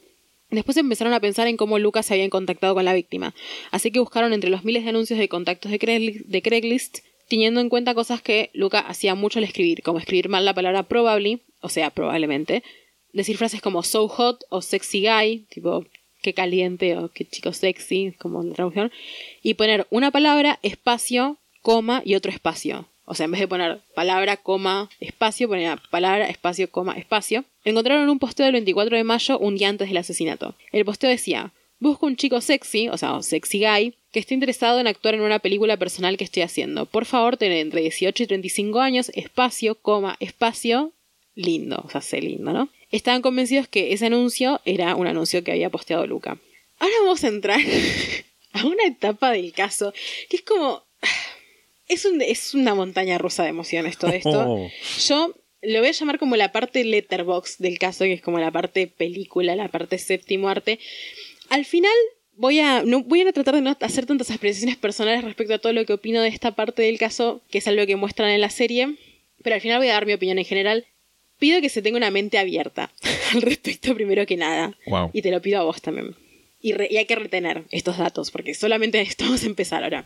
Primero, la canción que aparecía en el video del asesinato de, de, de One Lunatic One I Speak era True Faith de New Order. Esta canción está. ¿Te acordás que aparte esa, esa canción, True Faith de New Order, era una canción que Luca había usado en un video Sí. que es de esos videos que él hacía de montajes con sus fotos. Pero además, esta canción está en la escena inicial de la película American Psycho. En esta película, el personaje de Christian Bale es muy superficial, siempre está bien vestido, es muy vanidoso y le importa mucho cómo se ve ante los demás. Pero también era un asesino. Los miembros del grupo sospechaban que Lucas se identificaba mucho con este personaje. Eso sé que ahora no tiene sentido. Más adelante va a tener sentido. Segundo, tenemos la película Casablanca. El póster aparecía en el video, el póster de Casablanca, en el video, de nuevo, del asesinato. Y los miembros pensaban que, los miembros del grupo no pensaban que tenía que significar algo y vieron la película. ¿Y qué hay en Casablanca? Está la figura de París, como, como Siempre en general. París. Aparece en la primera escena marcada en una ruta en un globo terráqueo, pero también aparece al final, en la última escena, que es la quizá la más icónica de la película, en la que Humphrey Bogart le dice a Ingrid Bre- eh, Bergman, Ingrid Bregman, a Ingrid Bergman, si ese avión despega y no estás en él te vas a arrepentir, capaz no hoy, capaz no mañana, pero pronto y por el resto de tu vida. E Ingrid le pregunta, ¿y nosotros qué? Y Humphrey le responde, siempre tendremos París. Quizás esa, esa escena es muy romántica, pero quizás es un poco polémico que sea tan romántica que él desea, decida por ella. Igual es una película de 1942, así que no nos vamos a poner a analizarla con No, las no, no. perspectivas del 2020. También recordaron un posteo que Luca había hecho hace un tiempo que había titulado ¿Cómo desaparecer y jamás ser encontrado? Me encanta que es como... ¿Por qué posteas eso? Pero bueno, en el posteo detallaba lo que según eran los tres pasos para evadir a la policía con éxito. Y, y paso a citar. Paso 1, cortar lazos con todas las personas que conoces, no hables con tu familia ni amigos. Paso 2, liquidar todos tus bienes en efectivo, así no dejas ninguna huella digital. No tener cuenta de banco. Paso 3, adquirir identificación falsa, un pasaporte falso, una licencia de conducir falsa. Yo no sé, o sea, me imagino que cada minuto que pasa debe ser más difícil conseguir una identificación falsa. Cada minuto que pasa, ¿en qué sentido? O sea, Si, está- si te están buscando, ¿decís? O en general? no, no, no, no, en- en- con el avance de la tecnología, re. Sí, olvídate. como que no es lo mismo conseguir un DNI falso hoy que no sé, en el 90 y algo. Yo creo que igual, igual esto es del 2012, que me parece Sí, que la sí, tecnología sí. ya está bastante avanzada. Igual me parece que tiene que ver también con para qué pretendes usarlo. Y por ejemplo, voy a hablar ahora en un toque. eh, voy, a, voy a seguir hablando esto en un toque. Sí, igual también es muy distinto en Estados Unidos porque no hay un sistema central de identificación como acá, que tenés el DNI, sino que allá, allá se manejan con las licencias de conducir y que las otorga cada estado y no hay como... Sí. No sé si hay una base centralizada, creo que no. Eh, sí, igual esto es en Canadá. no es en Ah, cierto, cierto. Y en Canadá tengo entendido que tienen un DNI. De todos modos, ahora déjame que te cuente una cosa más y volvemos a eso porque no te quiero spoilear. Dale. Y a la audiencia.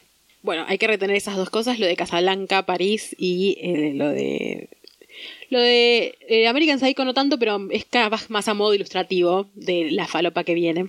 Al otro día de que se encontraron en la valija, empezaron a empezó a circular el nombre y una foto de Luca en las noticias y el tema era tocado casi sin descanso en los canales de noticias. Medio cuando pasa como acá con lo de los Riders, Uf, por ejemplo, sí. ¿no? Se había realizado un pedido de captura por parte de la policía de Montreal y tenía validez nacional. Se lo acusaba de, los siguientes crímenes. Asesinato en primer grado, actos indignos hacia un cadáver, publicar material obsceno, mandar por correo material obsceno, indecente, inmoral y grosero, y acosar criminalmente al primer ministro de Canadá, Stephen Harper, Harper no, Stephen Harper, y a varios miembros del Parlamento.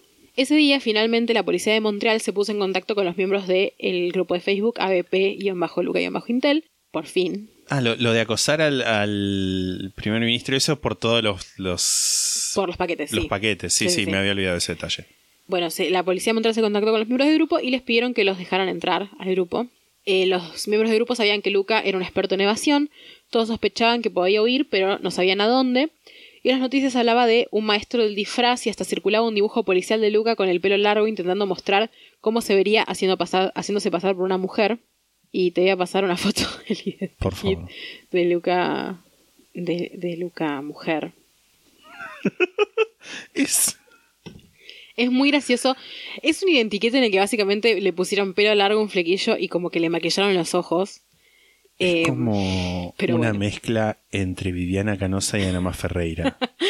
eh, Viste que, que los identikits igual policiales siempre como que son muy malos. En este caso ya tenían igual fotos de Luca. O sea, como que la cara es bastante parecida, pero bueno, Sí. porque lo, lo que estaban haciendo con este identikit era eh, reimaginarlo como mujer y no, y no intentando identificar su- cómo era su cara, digamos. En fin, ese era el identikit que circulaba en las noticias. Cuando consiguieron una orden de arresto, la policía de Montreal se contactó con el aeropuerto y las autoridades de ahí les informaron que Luca estaba usando una peluca negra que le llegaba a las orejas y una remera negra de, de manga corta con una estampa del ratón Mickey. Esto lo sabían porque estaba lograron encontrar en las cámaras del aeropuerto a Luca caminando por el mismo, atravesando la barrera de seguridad, acomodándose el pelo negro repetidas veces, porque era una peluca, y tenía puesta esta remera de ratón Mickey, ¿no? Y te voy a pasar un videito que es de él caminando por el aeropuerto. En realidad no encontré, porque en, en la serie eh, está el, el video de las cámaras, y lo que encontré para mostrarte, que, que estaba en YouTube, es un video que se posteó cuando, cuando lo estaban buscando a Luca, que es como, como una serie de screenshots y de, de, de- de los videos. Pero bueno, más o menos igual es, es a modo ilustrativo, se entiende el punto, que es él pasando por las cámaras de seguridad y tiene puesta una peluca y se ve su remera del, del ratón Mickey, que creo esta... Hay algo con las cámaras de seguridad que es que para mí nunca se ve bien, digamos. Pero, pero es bastante identificativo la remera de Mickey. Como Sí, me- se me escapa un poco la decisión de matar a alguien y huir con una remera de Mickey. O sea, ¿por qué con algo tan, tan identificatorio? Pero bueno, de nuevo, esto también tiene que ver un poco con, con cosas de la mente de Luca que vamos a hablar un poco más adelante. Lucas había subido al vuelo Air Transat número 610 hacia París el 26 de mayo. París, como en Casablanca. Y la policía de Montreal contactó a las autoridades francesas inmediatamente para, para hablar del caso, ¿no? Y acá es cuando retomo lo de, el tema de las identificaciones falsas, porque, por ejemplo, algo que leí en un artículo investigando el caso es que para viajar de Canadá hacia Europa no necesitas, o al menos hacia Francia, no necesitas tener eh, el pasaporte, como que lo puedes hacer con DNI nomás, o sea, como que no, que no, no hay suficiente, no hay como controles más específicos de seguridad, como por ejemplo, no sé, cuando viajas acá de, de forma doméstica o cuando entre Europa viajas de un lugar a otro lugar que a veces no, no te hacen el... Yo me imagino que debe tener algo que ver con Canadá formando parte de la Commonwealth e Inglaterra. Es probable. A veces pasa eso de que para entrar a algunos países podés pasar así nomás. Como por ejemplo también viste que en Estados Unidos si tenés un pasaporte argentino te piden visa, tenés un pasaporte europeo. No, básicamente. Eh, porque así funciona el mundo. En fin, como que eh, de Canadá a Francia no necesitaba pasar por controles de seguridad muy rigurosos. O sea, no es que no necesitaba pasaporte, me expresé mal. Seguramente sí necesitaba pasaporte. Pero lo que no necesitaba era pasar por controles de seguridad muy rigurosos. También igual, sin embargo, el vuelo que hizo fue el 26 de mayo, o sea, un día después de haber matado a, a Junlin. Y el torso se encontró el 29, o sea, cuando él voló todavía nadie lo estaba buscando realmente. Claro. Entonces como que también se entiende que haya pasado más desapercibido. El 31 de mayo se emitió una notificación de Interpol roja para, para buscar a Luca y una notificación de Interpol roja, te cuento, Lisandro, es una alerta con fotos y datos sobre sospechoso con el objeto de ser ubicado y o arrestarlo provisionalmente por cualquier miembro de la Interpol con miras de su extradición. O sea, básicamente es como una orden de arresto, pero no es realmente una orden de arresto, sino como una cosa de, bueno, si encontrás a este tipo, me, los, me lo sostenés un Me lo- tiempo. me lo guardas un ratito. Ahora vamos a hablar un poco de la madre de Luca. Yo dudé un poco sobre ahondar en el tema de la madre de Luca y la verdad es que no quiero andar tanto porque me parece que es una mujer que está mal. O sea, es una mujer que no está bien, no está un poco bien esa señora. Y ella escribió un libro que de hecho te acordás que vos me lo habías pasado, que yo no sabía que existía, que se llama... eh, Me había borrado totalmente de mi mente el hecho de que te había mandado ese libro. My Son the Killer, mi hijo el asesino. The Untold Story of Luca Magnotta and One Lunatic One Ice Pick, o sea, la historia que no se contó de Luca Magnotta y el video One Lunatic One Ice Pick, que lo escribió la mamá junto a Brian Whitney, que creo que es un periodista. En fin, no leí el libro, porque parece que el tema con la madre es que tiene una opinión muy sesgada por el cariño capaz que le tiene a su hijo, pero también parece que está afectada por toda la situación. Sí, obvio. Voy a igual contar un poco sobre lo que, lo que habla en la serie, que me parece que cabe en la narrativa de la historia. Pero bueno, tampoco quiero juzgarla, porque me parece que hay una cuestión de ahí como de. como un poco de, ju- de, ju- de juicio hacia ella, como de por qué cree las cosas que, que cree o por qué hizo las cosas que hizo, en fin. La mamá de Lucas se llama Anna Yorkin y los canales de noticias se enseñaron un toque con ella, transmitiendo desde afuera de su casa y mostrándola como el lugar donde vive la familia de Luca. Ana dice que la prensa no la dejaba en paz, que estaban en la calle en su porche, tocaban a su puerta, la llamaban por teléfono y le gritaban pidiéndole que comente algo, lo cual me parece horrible. Sí. Como porque, no sé, piense lo que piense o haga lo que haga, ella no tiene culpa. O sea, ella no es Luca Mañota, digamos. Y la prensa sabía que, que Luca no estaba ahí porque ya se había extendido el pedido de captura internacional. En fin. Auna opina que los activistas animalistas, eh, que así se refiere a los miembros del grupo de Facebook, son unos acosadores que actúan como adolescentes de secundaria usando la internet para destruir a alguien, y que además lo hacen sin la historia completa, porque ella niega que Luca haya asesinado animales y un humano en búsqueda de atención como ellos creían, y cree firmemente que alguien más es responsable de lo que se le acusa a su hijo. Alguien a quien Ana define como un titiritero con el nombre de Emanuel Mani López. Hay mucho para precisar. Vamos Sí. a volver sobre esto. A pesar de que Ana desprecia a los miembros del grupo de Facebook y a sus teorías, ella confirma en la entrevista que se le hace en la serie algo que Diana y John también consideran un aspecto crucial de la personalidad de Luca, de lo que hablamos hace un rato. Luca está obsesionado con el cine y con las películas.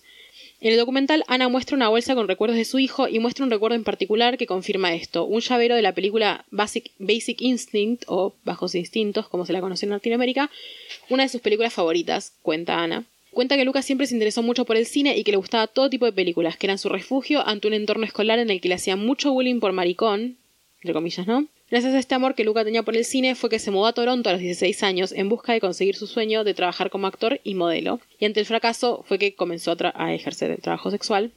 Ana fue comprensiva con Luca respecto a su nueva elección de vida, pero en un momento empezó a preocuparse porque Luca le contaba que su clientela era cada vez más turbia. Y ahí es cuando Luca conoció a Emanuel Mani López, primero como un cliente.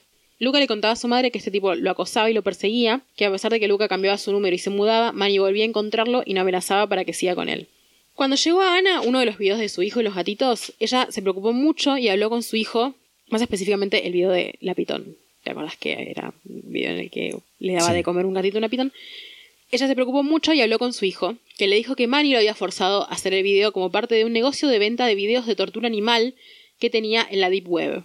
También le dijo que mirara bien el video, donde salía una tercera mano al final, la mano de Manny. Que esto es verdad, en el video sale una tercera mano en una parte, poco más adelante andaremos un poco más en eso. Y por último le dijo que no podía ir a la policía porque Manny era muy peligroso y tenía contactos. En fin, como que lo amenazaba y este tipo de cosas, ¿no? Y también temía por el bien de ella, ¿no? Ana no fue la única persona con la que Luca habló de Manny López. En el 2011, un año y medio antes del asesinato de Junlin, Lucas fue a ver al abogado Romeo Salta. Buen nombre, Romeo, Romeo Salta. Salta. Romeo Salta, Antonio Paradiso. Todos muy buenos nombres. A ver al abogado Romeo Salta preocupadísimo porque lo acusaban de matar a un gato. En esta ocasión, Luca le comentó a Romeo que un tal Manny lo había obligado a, a matar al gato. Romeo quiso convencer a Luca de que denunciara el hecho a la policía, pero Luca se negó con los mismos argumentos que le había dicho su madre. Manny era un hombre controlador que lo torturaba y obligaba a hacer cosas que no quería hacer. Luego le mandó un mail al abogado Romeo Salta con el título Lista de abusos cometidos por Manny. En el mail detallaba esta lista de abusos, entre los que estaban estrangularme con sus manos y con un cable eléctrico, apuñalarme con un lápiz, forzarme a comer partes de animales, forzarme a comer gusanos, forzarme a tener sexo con su cachorro y con varios gatos. Una semana después le mandó otro mail al abogado. El mail decía Hola Romeo, él está fuera de mi casa, también me estuvo llamando, y adjuntó una foto de su cara moretoneada con signos de haber sufrido abuso. Un tiempo después Romeo Salta recibió una llamada de la policía de Miami. Habían encontrado a Luca tirado en la playa, drogado, y lo habían llevado al hospital. En esa ocasión, Luca les dijo a los policías que Manny lo había secuestrado en New York y lo había llevado a Miami, donde lo había violado junto a otra gente. En fin. En la serie aparece un. Esto es como que estoy saltando de una cosa a otra, Sí, sí. pero bueno. Tiene sentido, lo prometo. En la serie aparece un detective encubierto de la fuerza especializada en fugitivos de la policía parisina, que se hace llamar Henry, Henry. nombre falso, obvio, ¿no? Cuenta que cuando recibieron el reporte de que había un fugitivo sospechoso de un asesinato horroroso que había volado a París, se movilizó una brigada de alrededor de 40 oficiales hacia el aeropuerto Charles de Gaulle en Roissy, París. Voy a matar todos los nombres parisinos, perdón. Cuando revisaron el circuito cerrado de cámaras, encontraron a Luca todavía vistiendo la remera negra de Mickey y la peluca tomándose un taxi el día que, que llegó el vuelo, ¿no? Lograron dar con el conductor del taxi que les dijo que había dejado al sospechoso en el hotel Novotel. Fueron al hotel donde encontraron que Luca había hecho una reserva bajo el nombre de Luca Rocco Mañota por una noche, pero luego las cámaras lo muestran yéndose. Luca nunca durmió en el hotel. La policía de Canadá detectó que una de las tarjetas de crédito de Luca había sido usada para hacer una extracción en un cajero de Place de Clichy, donde se encuentra la zona roja de París. Givenchy. Temieron que Luca estuviera ahí en búsqueda de otra posible víctima. Henry mandó a su equipo a buscar a Luca en cada hotel de la zona, pero después de varias horas la búsqueda terminó en la nada. Habían agotado todas las líneas de investigación, así que Henry y su equipo se fueron a dormir. Al día siguiente, todo lo que hacían los canales de noticias franceses era hablar de Luca. A Henry no le gustó nada esto, porque estaba acostumbrado a trabajar en las sombras, ya que los casos de- de fugitivos no suelen ser cubiertos por la prensa. Mucha gente contactó a la policía parisina diciendo que había visto a Luca alrededor de todo París, lo cual podía ser muy bueno porque podía llevar a que se encontrara el sospechoso, pero también podía ser muy malo, porque la policía tenía que verificar cada avistamiento y potencialmente perder mucho tiempo. Medio que esto pasa siempre que... Sí, sí, sí, sí, un montón de cosas que son como pistas falsas. Histeria colectiva. Sí, también. Sí, es que en realidad no son pistas falsas en tanto que alguien llama intencionalmente, No, no, no, obviamente. sino que realmente creen haberlo visto o Pero resulta que no. Sí. Uno de los testigos que se contactó con la policía se llamaba Jean, Christophe. Jean Christophe dijo que Luca había ido a su casa, pero se había presentado como Luke y le había dicho que se estaba quedando en el Hotel Novotel. Lo del hotel era algo que no se había dicho a la prensa en ese momento, así que la policía lo contactó inmediatamente para entrevistarlo. Jean Christophe le contó a los investigadores que se conocieron en un sitio de citas gay, de citas gay llamado Planet Romeo, que era un chico cortés y educado, aunque parecía un poco nervioso, y que entre ellos no pasó nada y que se quedó a dormir en su sofá. A la mañana siguiente, Luca se fue de la vivienda y Jean Christophe vio la foto de Luca en las noticias. Aunque dudó mucho de que ese muchacho amable que había conocido la noche anterior pudiera ser un asesino, se comunicó con la policía. Jean Christophe también le dio un dato crucial a la policía, el teléfono con el que se habían contactado él y Luca. Era un teléfono de Francia y pudieron rastrear que el chip para esa línea había sido comprado en una tienda en Port de Bagnolet. Me encanta. Chequearon en los hoteles de la zona de, de Port de Bagnolet hasta que dieron con el Soumam Hotel, donde Luca había reservado una habitación para nueve noches y había pagado en efectivo. Cuando la policía rompió en el cuarto, encontraron la remera de Mickey y una tarjeta de estudiante de la Universidad de Toronto con el nombre Luca Rocco Mañota adentro del inodoro. Luego descubrieron que la reservación no había sido hecha con su nombre, sino con el nombre Kirk Tramel. La policía francesa asumió que Luca había pasado a la siguiente fase como fugitivo y se había deshecho de su identidad. Podría estar en cualquier lado. Kadir Anlagisli trabajaba como un empleado en un cibercafé en Neukölln, en la ciudad de Berlín. El lunes 4 de junio fue a trabajar. Era un día lindo y normal. Cuando llegó a su puesto, como todas las mañanas, se dispuso a hablar las noticias y leyó sobre un hombre que había cometido un asesinato horrible en Canadá y que había sido visto en París. Cuando Kadir levantó la vista, el hombre estaba frente a él. Era Luca, claramente, ¿no? Sí. Luca le pidió para usar una de las 36 cabinas que tenía el negocio y Kadir le dio la número 25. Luca se sentó frente a la computadora dándole la espalda a Kadir, que podía ver la pantalla, lo que estaba haciendo Luca, ¿no? Kadir estaba asombrado porque Luca le parecía un hombre educado y corriente, pero se convenció de que era quien las autoridades estaban buscando cuando vio lo que había en la pantalla. Luca estaba leyendo su perfil en la página de Interpol. Wow. Ese 4 de junio, un poco menos de una semana después de que se encontrara el torso en Montreal, el grupo de Facebook ABP-Luca-Intel amaneció revolucionado. John había posteado un video de la cámara de seguridad del cibercafé donde trabajaba Kadir en Berlín. Y acá te voy a mostrar el video. Bueno, es un video de la cámara de seguridad del ciber eh, del 4 de junio, como ya dijimos, a los más o menos 7 segundos. Eh, arriba se ve que son las 11.54 y podemos ver a Luca entrar y se saca los lentes, le habla a Kadir, que es el que está atrás del mostrador, y más o menos en el minuto, en el segundo 20 del video, Ya para esto la una y media. Se la llena una, de gente. la una y 40, podemos ver al dueño que está esperando algo y de repente entran siete policías. Tipo, muy discreto todo. sí, entran siete policías al lugar. Encima me encanta porque son eh, gente con, con la boina. Tienen Sí. tipo. Muy gendarme. Muy. Los de. en los, muy los simuladores. Sí. Y después podemos ver en el minuto 0.46 cómo eh, los policías se van y llevan esposado a Luca con ellos. Quizás lo más llamativo de este video, además de que en ese momento imagino que debe haber revolucionado muchísimo a la, gente que estaba pendiente de este caso, es que Luca entró al negocio a las 11.54 y fue arrestado a las 13.37. O sea que estuvo como una hora, dos horas viendo noticias de él mismo. Tipo, Wow. ¿Por qué estuvo dos horas en un ciber? Tipo, sos un fugitivo, chabón, andate de ahí.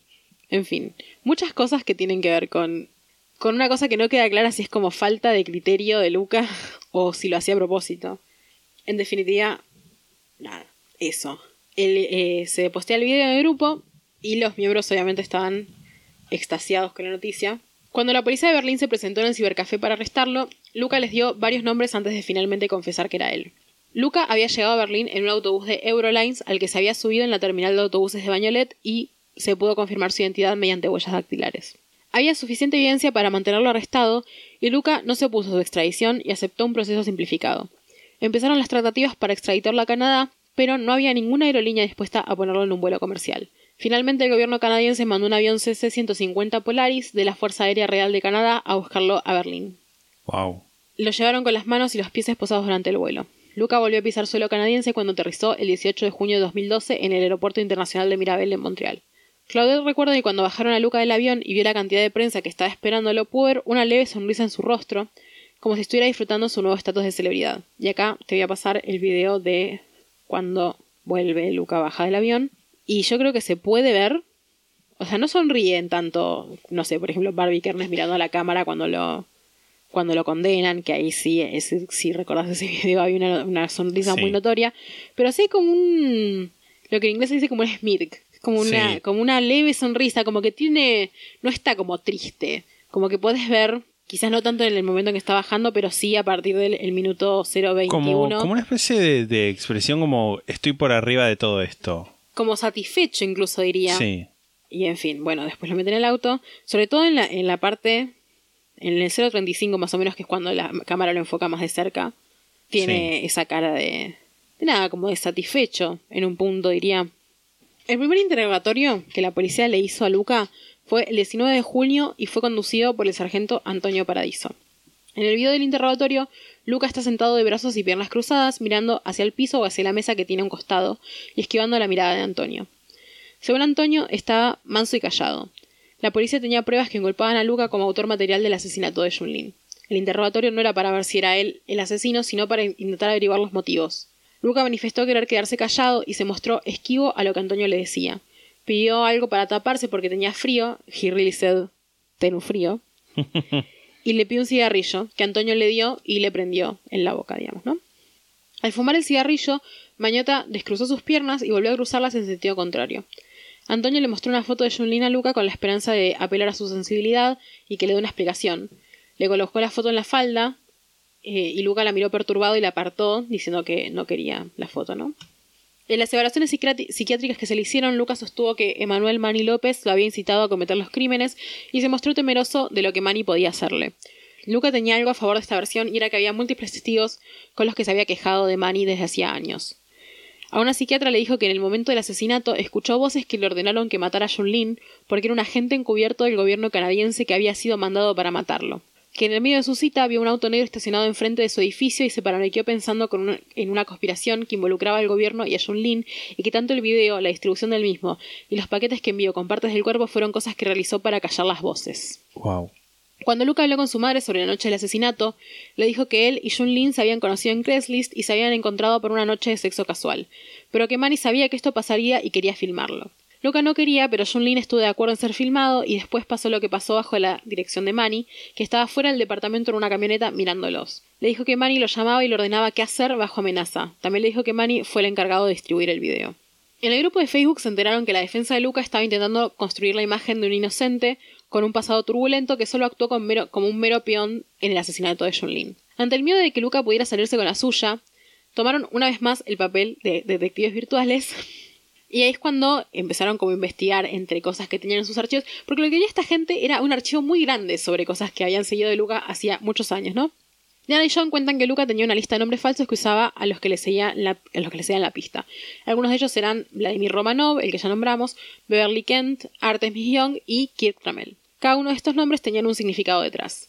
Mediante un poco de investigación llegaron a la conclusión de que Kirk Trammell era una especie de homenaje a Catherine Trammell, el personaje de Sharon Stone en Bajos Instintos, que como recordamos era una de las películas favoritas de Luca. Decidieron ver la película para buscar más pistas, y la película empieza con una mujer desnuda, Catherine Trammell, el personaje de Sharon Stone, montada sobre un hombre en una cama. El hombre tiene las manos atadas y encima de ellos hay una ventana de vitral de color naranja amarillento en el centro del fotograma.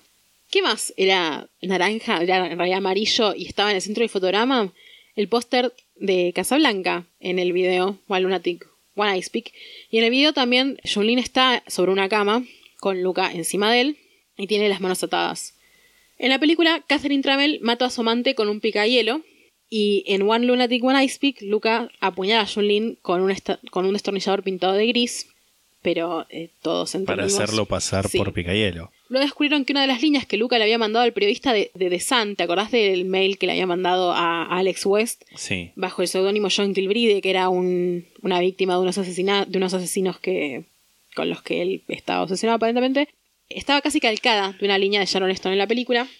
En la película, Catherine Trammell dice, matar no es como fumar, puedes dejar de fumar. Y en el mail, Luca dice, verás, matar es diferente a fumar, cuando sos fumador puedes dejar de hacerlo. Sí. En la escena más icónica de la película, Catherine Trammell es interrogada por dos policías y fuma mientras cruza y descruza las piernas, Cierto. dejando ver que no tiene puesta ropa interior abajo de- del vestido. Y en la Igual película, que él. igual que él en su interrogatorio. Y en la película el personaje de Sharon Stone tiene un ex novio abusivo. ¿Cómo se lam- llama el nombre? No. ¿Cómo se llama el ex novio de Catherine Trammell en la película? Manny Vázquez.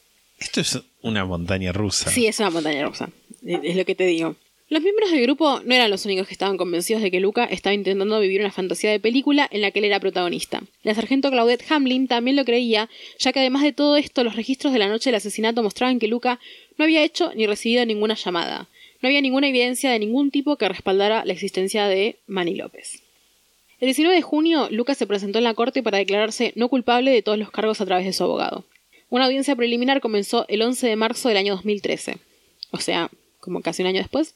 La defensa de Luca pidió que la prensa no estuviera presente, pero esto fue denegado. El papá de John Lin, Lin Diran, viajó desde China para asistir a la audiencia. El 13 de marzo, uno de los abogados de Luca renunció por un supuesto conflicto de intereses. En la audiencia testificaron un patólogo forense, un toxicólogo forense, un odontólogo forense, un analista de manchas de sangre, especialistas en recuperación de datos y un oficial de investigaciones de Internet, entre otros. La fiscalía también mostró pruebas en video. Tanto Luca como el papá de John Lin se desmayaron durante diferentes partes del proceso. El 12 de abril de 2013, Luca Mañota fue acusado de asesinato en primer grado, de comportarse indignamente con un cadáver, de distribución de material obsceno y de usar el servicio postal para distribu- distribuir material obsceno y acoso criminal. Eh, fue acusado, todavía no fue declarado culpable. Sí, sí.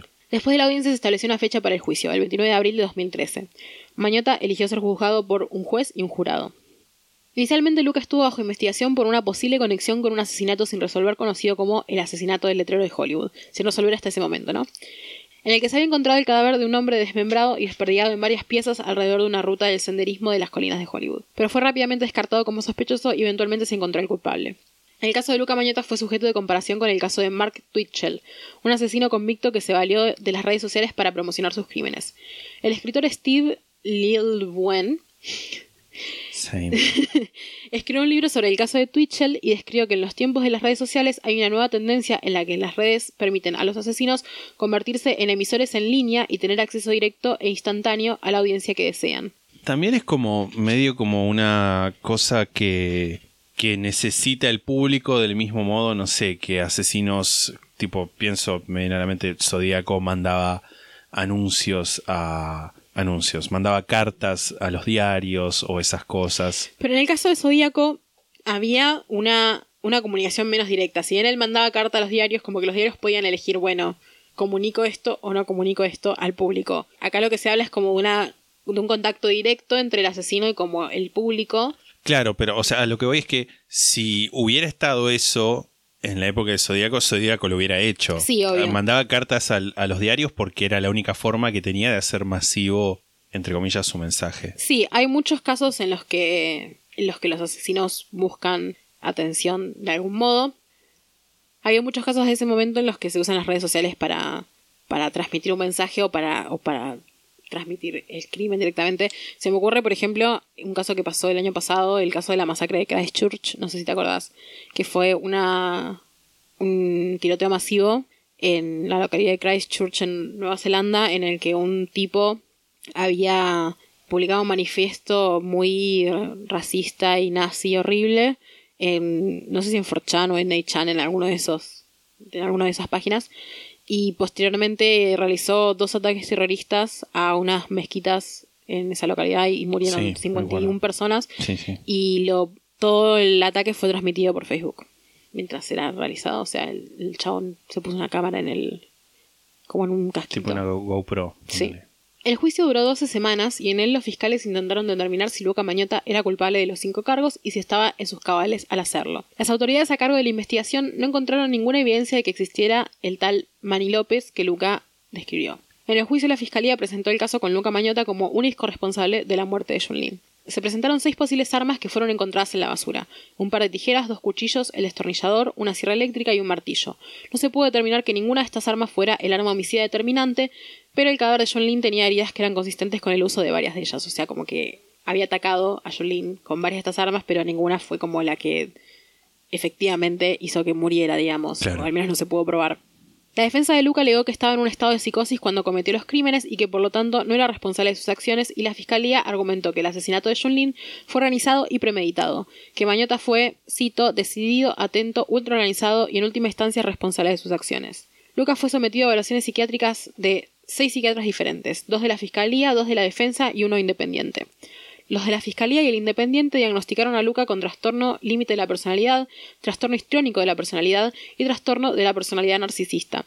Los de la defensa lo diagnosticaron con esquizofrenia paranoide, trastorno histriónico de personalidad y trastorno parafílico, y uno de ellos le detectó rasgos de trastorno límite de la personalidad. O sea, como que acá también demuestra cómo construyeron en torno a la salud mental de Luca, por el lado de los de la Fiscalía, que, que nada, que era un, un trastorno límite de la personalidad y narcisista, y por el lado de la, de la defensa construyeron alrededor de esta esquizofrenia que tenía supuestamente. En el juicio se reveló que Luca había sido diagnosticado con esquizofrenia paranoide en la adolescencia. La fiscalía argumentó que probablemente fue producto del consumo de drogas ilegales por parte de Luca en su adolescencia. Esto me parece polémico igual. Sí, sí, sí, como mínimo. Todo, igual hay también una cosa como en la, en la criminalística se usa mucho los diagnósticos de salud mental para justificar cosas, básicamente. Y mm, a veces cabe, otras veces no cabe, siempre es un poco polémico, me parece. Pero bueno, esto fue parte del proceso, así que hay que decirlo. También creo que tiene que ver con cosas de que no sé cómo será acá en el sistema judicial nuestro, pero en Estados Unidos y Canadá, tipo, tam- no sé si Canadá en realidad, voy a hablar de Estados Unidos porque es lo que veo en las películas arre. Pero tenés eso de que el- la defensa lleva un psiquiatra, ponele, que dice tal cosa y la fiscalía lleva a otro psiquiatra que dice tal cosa. No hay como un perito Sí, que acá creo sí creo que sí hay como peritos judiciales tipo médico o lo que fuera o psiquiátrico que puede determinar como de una forma entre comillas imparcial claro. Sí, en este caso pasó eso, un poco.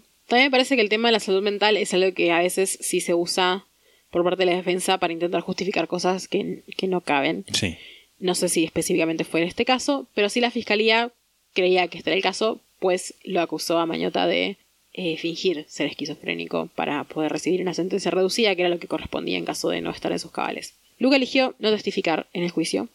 Finalmente, el jurado compuesto por ocho mujeres y cuatro hombres deliberó durante ocho días y concluyó que el acusado era culpable de todos los cargos. En diciembre de 2014, Luca Mañota fue sentenciado a cadena perpetua con posibilidad de libertad condicional después de 25 años. Además, en julio de 2013, la policía de Edmonton arrestó al propietario del sitio bestgore.com, que es donde se había eh, posteado inicialmente One Lunatic One I Speak, eh, Mark Marek, bajo el cargo de corrompimiento de la moral por la publicación del video. El cargo de corrompimiento de la moral es un cargo que rara vez se usa en la justicia canadiense y tiene un máximo de dos años de prisión. Mark Marek fue liberado bajo fianza, pero volvieron a arrestarlo por violar los términos de su liberación, y en enero de 2016 se declaró culpable y le otorgaron una sentencia condicional de tres meses con arresto domiciliario y tres meses con servicio comunitario. Hasta el día de hoy, Lucas sigue privado de su libertad en la prisión por Cartier, en Quebec. En una carta que le envió una periodista que le solicitó una entrevista, Luca insiste que fue incriminado por Manny López y también nombra a John B. Trolf, un, un asesino convicto estadounidense, y a David D'Amato, un personaje que aparece en el documental Tickled, que yo no lo vi, Tickled, pero que trata sobre como una gente que hace videos de cosquillas y hay como algo turbio, pero no lo vi, así que no sé. Lo quiero ver porque muchas veces me lo recomendaron, pero bueno, básicamente esta persona se ve que también era como un delincuente ligado como a, a pornografía gay en cierto punto y Luca eh, lo acusa también de ser parte de la conspiración para que él termine preso.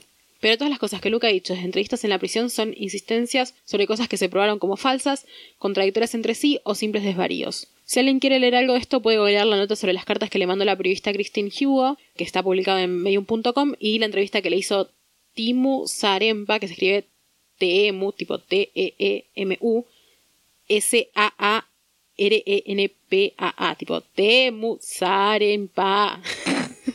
en la Parece página. como cuando escucho, tipo cuando estoy editando y necesito un como un break mental, lo escucho para atrás al podcast. tipo, parece eso.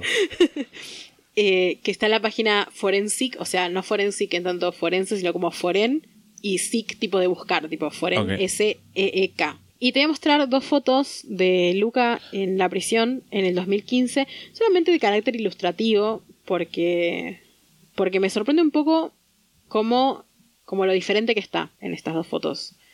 Y no solamente lo diferente que está, sino incluso lo un poco bizarras que son. Está como, como, como, como más musculoso, si se quiere, más gordito. Parece como si se hubiera hecho una operación en los pómulos, incluso. Sí, los pómulos fue lo primero que noté en. Sí. Y está, en ambas fotos está como en su celda y de fondo tiene cartas que se manda con gente. Y el artículo donde están estas fotos, que habla, es un artículo del Daily Mail que habla de, de la vida de Luca en prisión. El Daily Mail es un héroe muy amarillista que no recomiendo para nada, pero que bueno, a veces ponen este, cierto de este tipo de cosas que pueden ser mínimamente interesantes para la gente que sigue el True Crime. Y en el artículo comenta un montón de cosas, hacen como un desglose de cartas que Lucas se manda con gente, sobre cosas que él le comenta a esa gente. Y no voy a ahondar en eso porque me parece que es darle prensa, darle fama al laberito, pero sí una cosa que me causó mucha gracia, que era como una cita de una carta en la que contaba cómo le gustaría ser cogido por el príncipe Harry. Wow. Y, y nada, eh, me, me pareció muy relatable. Eh, Benjamin Yu, que recordemos era el mejor amigo de Junlin, dice que lo más triste de todo es que el mundo habla de Luca pero nadie recuerda a Junlin, y no le parece justo. A pesar de la entretenida que pueda ser la historia, no hay que dejar de recordar que Luca Mañota mató a una persona y le destruyó la vida a una familia que va a llorarlo toda la vida. Por ahora elijo conscientemente no darle más espacio en este podcast del que ya le hemos dado a, a Luca, y en vez de eso voy a hablar un poco más de Junlin. En el marco de la investigación del asesinato de su hijo, la familia de John Lin voló a Canadá el 6 de junio de 2012, dos días después de que se arrestara Mañota. La comunidad escolar china y la Asociación de Escolares de la Universidad de Concordia, a la que asistía John Lin, crearon un fondo para ayudar con los gastos de la familia Lin mientras estaban en Canadá y crearon el John Lin Award, tipo la beca John Lin. Sí, o premio. Sí, para beneficiar a estudiantes chinos de la Universidad de Concordia. El 21 de julio de 2012 se celebró una ceremonia en honor a Junlin. Sus padres asistieron al evento, así como también muchos miembros de la comunidad china en Montreal. Cuando Junlin desapareció, estudiaba ingeniería en computación en la Universidad de Concordia y trabajaba part-time en un almacén. Tanto en su China natal como en Montreal, Junlin era el imán que mantenía unido a un grupo muy unido de amigos. Era sociable y contagiaba felicidad. En una entrevista, Du Xingyi, la mamá de Junlin, dijo entre lágrimas, en China al pistacho se lo conoce como el fruto seco de la felicidad, y es un término cariñoso para alguien que te trae felicidad. Para sus amigos, Junlin era pistacho. Oh, corazón. Lloro. No estaba fuera del closet y fue en parte por eso que se mudó a Canadá, un país que creía más abierto y tolerante. Los restos mortales de John Lynn fueron cremados el 11 de julio de 2012 y sus cenizas fueron enterradas en el cementerio Notre Dame Neiges, Neiges no sé pronunciar el francés, en Montreal el 26 de julio de 2012. Eh, horrible. También me parece como polémico, no sé si polémico, pero horrible, un, un matiz más horrible del caso, el hecho de que John Lynn estaba fuera de- eh, no estaba fuera del closet y que la familia se tuvo que enterar de, Por esta de que era gay porque lo mataron, básicamente. Sí. Hay una, una cuestión en la serie que es como una moraleja que tiene, que ahora voy a, voy a contar un- una cosa, después voy a contar un poquito en mi opinión. Diana Thompson y John Green se conocieron en persona después del juicio de Luca. Nunca se imaginaron que esto ocuparía dos años de su vida. La serie Don't Fuck With Cats termina con una reflexión de Diana y de John Green, y paso a citar. Una de las cosas que me quita el sueño sobre esa época de, mi vida es preguntarme si fuimos cómplices en esos crímenes. ¿Se acuerdan de la frase que Luke escribió dentro del closet? Si no te gusta el reflejo, no mires el espejo. Siempre me pregunté qué significaba. Cuando nos miramos al espejo, ¿estamos orgullosos? ¿Nos avergüenza lo que pasó? Quizás hice exactamente lo que él quería que hiciera. ¿Fuimos peones? ¿Fuimos usados para ayudarlo a contar una historia? ¿Qué rol tuvimos? Antes de acordar hacer este documental nos preguntamos, ¿realmente queremos hacer esto? ¿Realmente queremos darle más cámara? ¿Alimentamos un narcisismo al punto que no le quedó más remedio que matar? ¿Alimentamos al monstruo o lo creamos? ¿Y vos? dice Diana mirando la cámara directamente. Vos mirando un puto documental entero sobre Luca Mañota. ¿Sos cómplice? Quizás es momento de que apaguemos la máquina. Eh, no me parece. A mí me parece, si bien es como que cuando pasó eso en el documental me puso un poco la piel de gallina, no Sí, te voy me a imagino. mentir. Me parece bien igual lo que dice, o sea, me parece bien la reflexión que hacen ellos. No estoy necesariamente eh, no de acuerdo con eso. Sí me parece un poco hipócrita del parte del documental que la narrativa que dan al final es como esta cosa moralizante de como, ay, vos que te gusta el true crime, no estás alimentando a los monstruos del true crime. Que en una parte pienso que es una reflexión, no sé si acertada, sí válida, pero bold viniendo de gente que está haciendo Sí, el documental sí, sí, sobre. Luca Mañota y del que se beneficia monetariamente, como para venir a culparme a mí como espectador de ver el documental. ¿Qué opinas? No, yo estoy en contra. O sea, sí entiendo que hay una cuestión de el fanatismo por ahí del true crime que puede llegar a ser que cierta gente se vea, no sé si motivada o no sé, como que sienta que si hace eso va a tener un público, pero no me parece que es lo que genera el acto en sí de matar. O sea, no, no quiero hablar tipo decir, bueno, e- existe el gen del mal y la gente que mata es son marcianos que vienen de otro planeta, pero yo creo que te- tenés que tener un cierto, no sé si decir estado mental, pero como estado de tu vida, ponele, Una cura de inconsciencia temporal. Sí, no sé si exactamente eso, pero como que. Si tenés ganas de matar, vas a matar y Claro, o sea, no es que Luca Mañota mató a, a Junlin A Jolene, sí. porque eh, lo estaban persiguiendo o buscando por internet, por Facebook, esta gente, sino que yo creo que llega un punto en el que es una. con- no sé si decir conclusión inevitable, porque ahí también nos metemos en una cuestión de decir, bueno, sí, que es inevitable, tipo, nada, tipo previsión de crímenes, pero nada. No creo que sea responsabilidad de la gente que lo estaba tratando de buscar. Igual, un par de cosas. Primero que nada, ¿sabés que sí hay como una, una corriente de criminalística que cree en la previsión de crímenes? Eh, no tengo así los datos ni investigación, capaz en algún momento podemos hacer una investigación sobre eso, pero hay como una cosa de, de, en base a datos y en base a estudios eh, sociales se puede determinar como qué tipo de personas están más propensas a cometer crímenes en el futuro y hacer como algo en una edad temprana para poder evitar eso. Nada, lo dejo para que lo pensemos más adelante. Sí, yo igual hablaba más del estilo de Minority Report, la película donde tenías tres pitonizos viendo y decían No, tal bueno. persona va a cumplir. No, no, Yo no, lo, lo- lo decía en ese sentido, de la inevi- inevitabilidad. Claro, entiendo. Esto no es nada que ver a eso. Sin embargo, hay algo que me parece digno de analizar. Sí creo que hay un componente, porque no solamente el hecho de el cuestionamiento o la pregunta de tuvieron algo que ver el grupo de Facebook en el hecho de que Luca fuera más allá y pasara de cometer abuso animal a matar a un humano. Pero también el hecho de qué rol tiene el grupo de Facebook en todo esto. ¿Realmente contribuyeron a que se atrapara a Luca? ¿Realmente qué, qué tan valiosa fue la contribución del grupo de Facebook en que atraparan a esta persona? Yo creo que si bien fue valioso en cierto punto, sobre todo el archivo que había del maltrato animal, porque la policía recién empieza a buscarlo a Luca después Sí. de, que, de que asesina a Jun Lin y no tenían toda esta historia como de antecedentes de, de violencia por, por otros motivos. Y el tema de la película y de todo esto eh, es algo que me parece que tuvieron mucho que ver en poder desglosar eso. Sin embargo, no sé qué tanto eso tuvo un rol en tanto a, a la culpabilidad hallada posteriormente del crimen. O sea, no, no sé qué tanto, qué rol pudo haber en el juicio con respecto a, a la copia de Luca del personaje de Catherine Tramell. Yo diría nulo Sí, o casi nulo. No lo sé realmente, pero me atrevo a pensarlo que como valor legal no tiene casi nada de valor legal. Sí, pero sí, es una pieza interesante para poder entender un poco cómo funciona la mente de este chabón. Me parece que también es un personaje demasiado particular, porque es un personaje demasiado particular. Sí. Claramente es muy narcisista.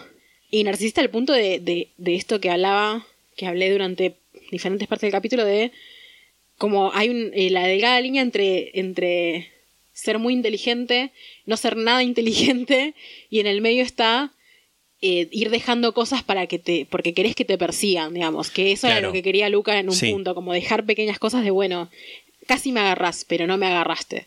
el creerse pistola. Crees la pistola y en un punto también ser preso de su propio narcisismo porque lo agarran gracias a que se internó en un ciber dos horas A buscarse a sí mismo. a buscarse a sí mismo, básicamente. Nada, eh, me, eh, me hizo reflexionar mucho. Sí me parece también, hay una cuestión, eh, volviendo un poco a esto de la culpabilidad del espectador.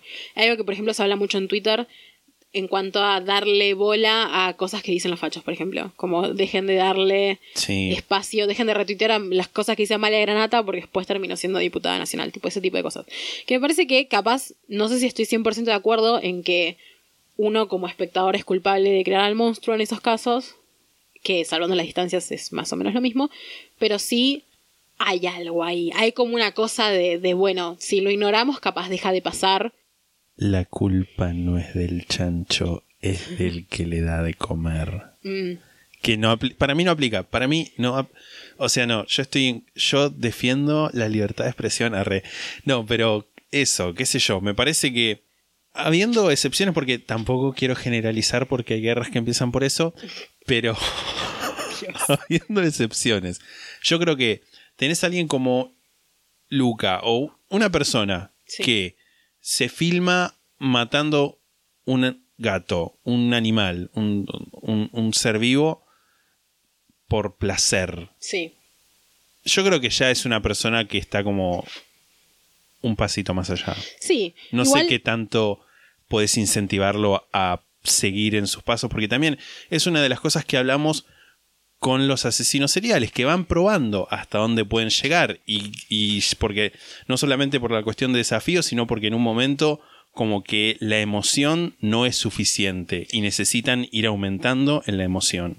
Sí, estoy de acuerdo en que no hay culpabilidad. A mí no me parece que haya culpabilidad de parte del grupo de Facebook. Tipo, bajo ningún punto me parece que no sea culpa ni del grupo de Facebook ni del espectador que Luca Mañota haya matado a una persona. Sí me parece una, un cuestionamiento válido para hacerse. Tipo, y me parece válido que se lo hagan Sí. en el grupo de Facebook, porque también no solamente está la cuestión de como pensar en esta reflexión de, bueno, tuve algo que ver en que Lucas fuera más allá, sino también como, bueno, en qué ocupé dos años de mi vida.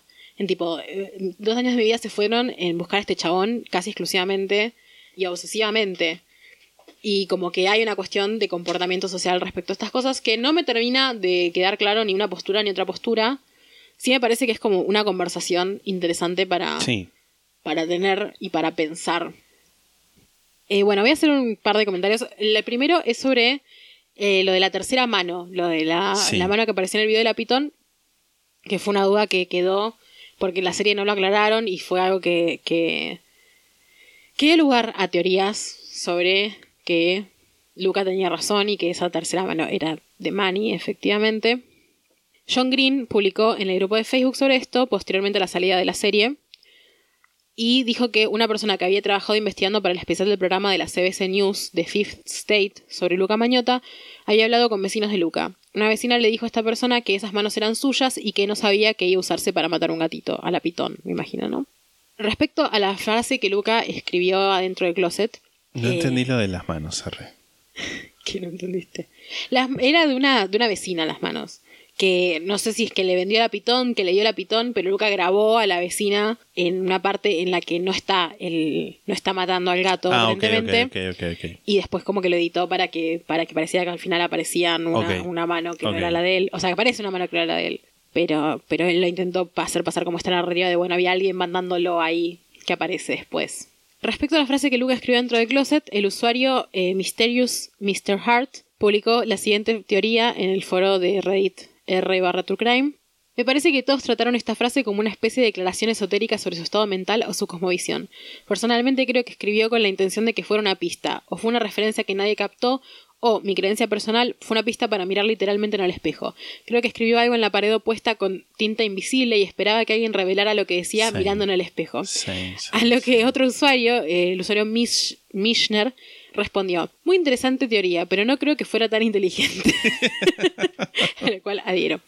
Otra teoría que tiene ver con- que ver con esta frase, y a la cual adhiero, es que es un parafraseo de la frase de Nietzsche, de la que vos hablaste en el capítulo 2 de Asesinos Seriales. Eh, Y también hablé en el, en el cero, creo.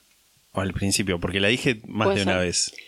Eh, la frase que dice quien lucha con monstruos debería tener cuidado de no convertirse en un monstruo en el proceso y si miras un abismo durante suficiente tiempo el abismo te mirará a vos de hecho la frase de Nietzsche o sea la que acabo de leer fue enviada a modo de amenaza desde un perfil falso a Diana Thompson un tiempo antes de que Lucas fuera atrapado o sea tenemos pruebas fue enviado a un perfil falso, pero sabemos Sí, sí, que sí. Lucas este, estaba acostumbrado a hacer eso, a, a usar perfiles falsos.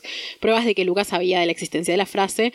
Y suena un poco un parafraseo como a esa frase, me parece, como una, como una intención de querer dejar una, como una sentencia filosófica y poética. De hecho, Whoever Fights Monsters, creo que es como la versión en inglés de Quien lucha con monstruos. Es el título de uno de los libros de Robert Ressler, creo que es el nombre, que es uno de estos que hizo los estudios del FBI, de, de los cuales, nada, se derivan un montón de clasificaciones de, asesinos seriales y esas cosas. Ajá. Sí, la frase me parece como mínimo interesante y me parece que también es como una extensión de esta reflexión sobre, sobre la que también hablaba Diana, porque a Diana no lo muestra en el documental, pero sí habla en, este, en esa entrevista que le hicieron a, Mark Lewis, el director del documental, de la que hablé en el episodio pasado, cuenta que, que a Diana le marcó mucho haber recibido esa frase, como que le hizo pensar sobre su rol, o sea, como que ese, ese fue el primer disparador en el que le hizo pensar sobre su rol en el, en el caso. Eh, las tapas de libros de True Crime siempre son tan horribles, boludo. Sí, Lizana me acaba de mostrar la tapa de Jugar Face Monsters. que efectivamente era Robert Ressler, me acuerdo el nombre, y es un tipo con una persona, no, no voy a asumir género, es una persona con la máscara hockey, máscara hockey, Sí, qué la de bien que hablo, la de, no, la de Jason. Jason, Polémico. sí. Eh, bueno, y lo último, el último comentario que quiero hacer es sobre la relación de Luca con su madre, porque en las cartas que él le manda a, a personas con las que se comunica para que le hacen entrevistas eh, desde que está en la cárcel, él dice que su mamá es una idiota, que hace muchos años que no tiene ningún tipo de relación y que es como una fabuladora que inventa cosas. ¿Qué grado hay de verdad en todo esto? Porque la madre dice que lo fue a ver cuando él estuvo detenido, que le contó sobre cosas sobre, sobre el asesinato, que de hecho hablamos de eso hace un rato. O sea, me parece que Luca miente mucho. O sea, eh, primero y principal me parece que Luca miente mucho. el Incluso, fabulador es él. Claro, Amo la palabra fabulador. incluso fabulador. en la relación con su madre. O sea, yo creo que Luca sí, capaz ahora no tiene una relación estrecha con la madre, pero sí la tuvo en algún momento, me parece. O sea, como que es mentira que, porque él creo que dice algo como que hace 20 años que no se habla. Creo que eso es mentira. Seguramente tuvieron una relación turbulenta. Y hay una gran incógnita para mí que es como el padre de Luca. ¿Quién es el padre de Luca? ¿Por Claro. qué no están en, en la, en, en la, en la escena? Y qué rol cumplió el padre de Luca en su vida, porque, porque seguramente había algo ahí extraño. Y capaz no, capaz lo abandonaron. Eh, abandonó a la familia muy de cuando Luca era chico y capaz no influyó en nada en su crianza, pero algo me dice que no. La mamá de Luca me da como pena, porque se le nota como una persona muy afectada, como esa gente como que la ves con cara de frágil.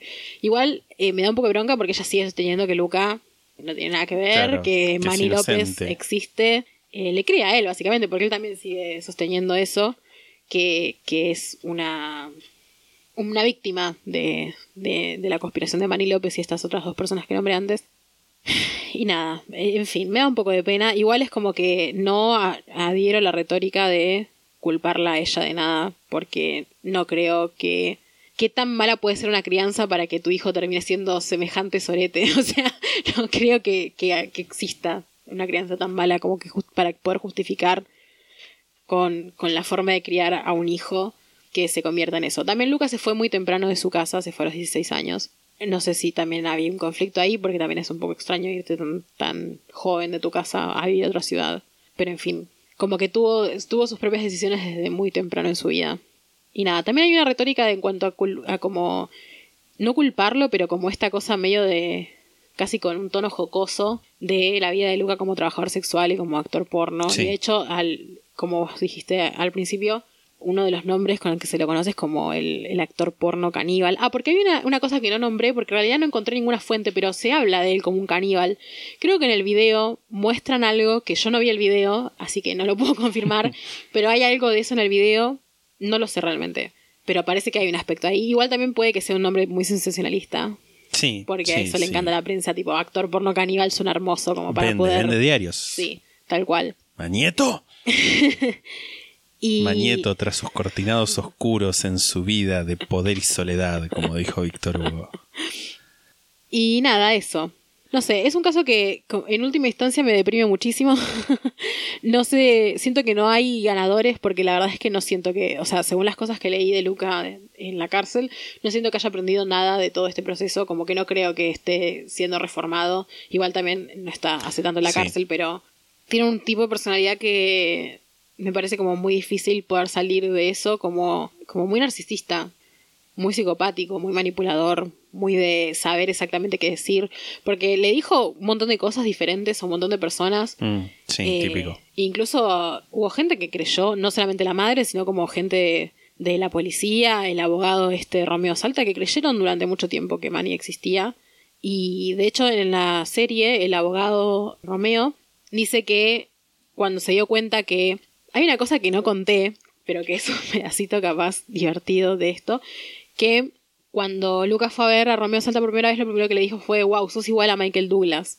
Porque es verdad que se parece mucho a Michael Douglas. Y Michael Douglas es, eh, creo que uno de los investigadores en Bajos Instintos. Sí. Entonces, como que él dice, cuando yo eh, vi la película y me enteré de todo esto, me sorprendió mucho que, como los paralelismos y además que alguien pudiera estar creando una coartada para algo que iba a, un crimen que iba a cometer un año y medio después. Como que ella estaba fabricando su coartada Sí. desde hacía muchísimo tiempo.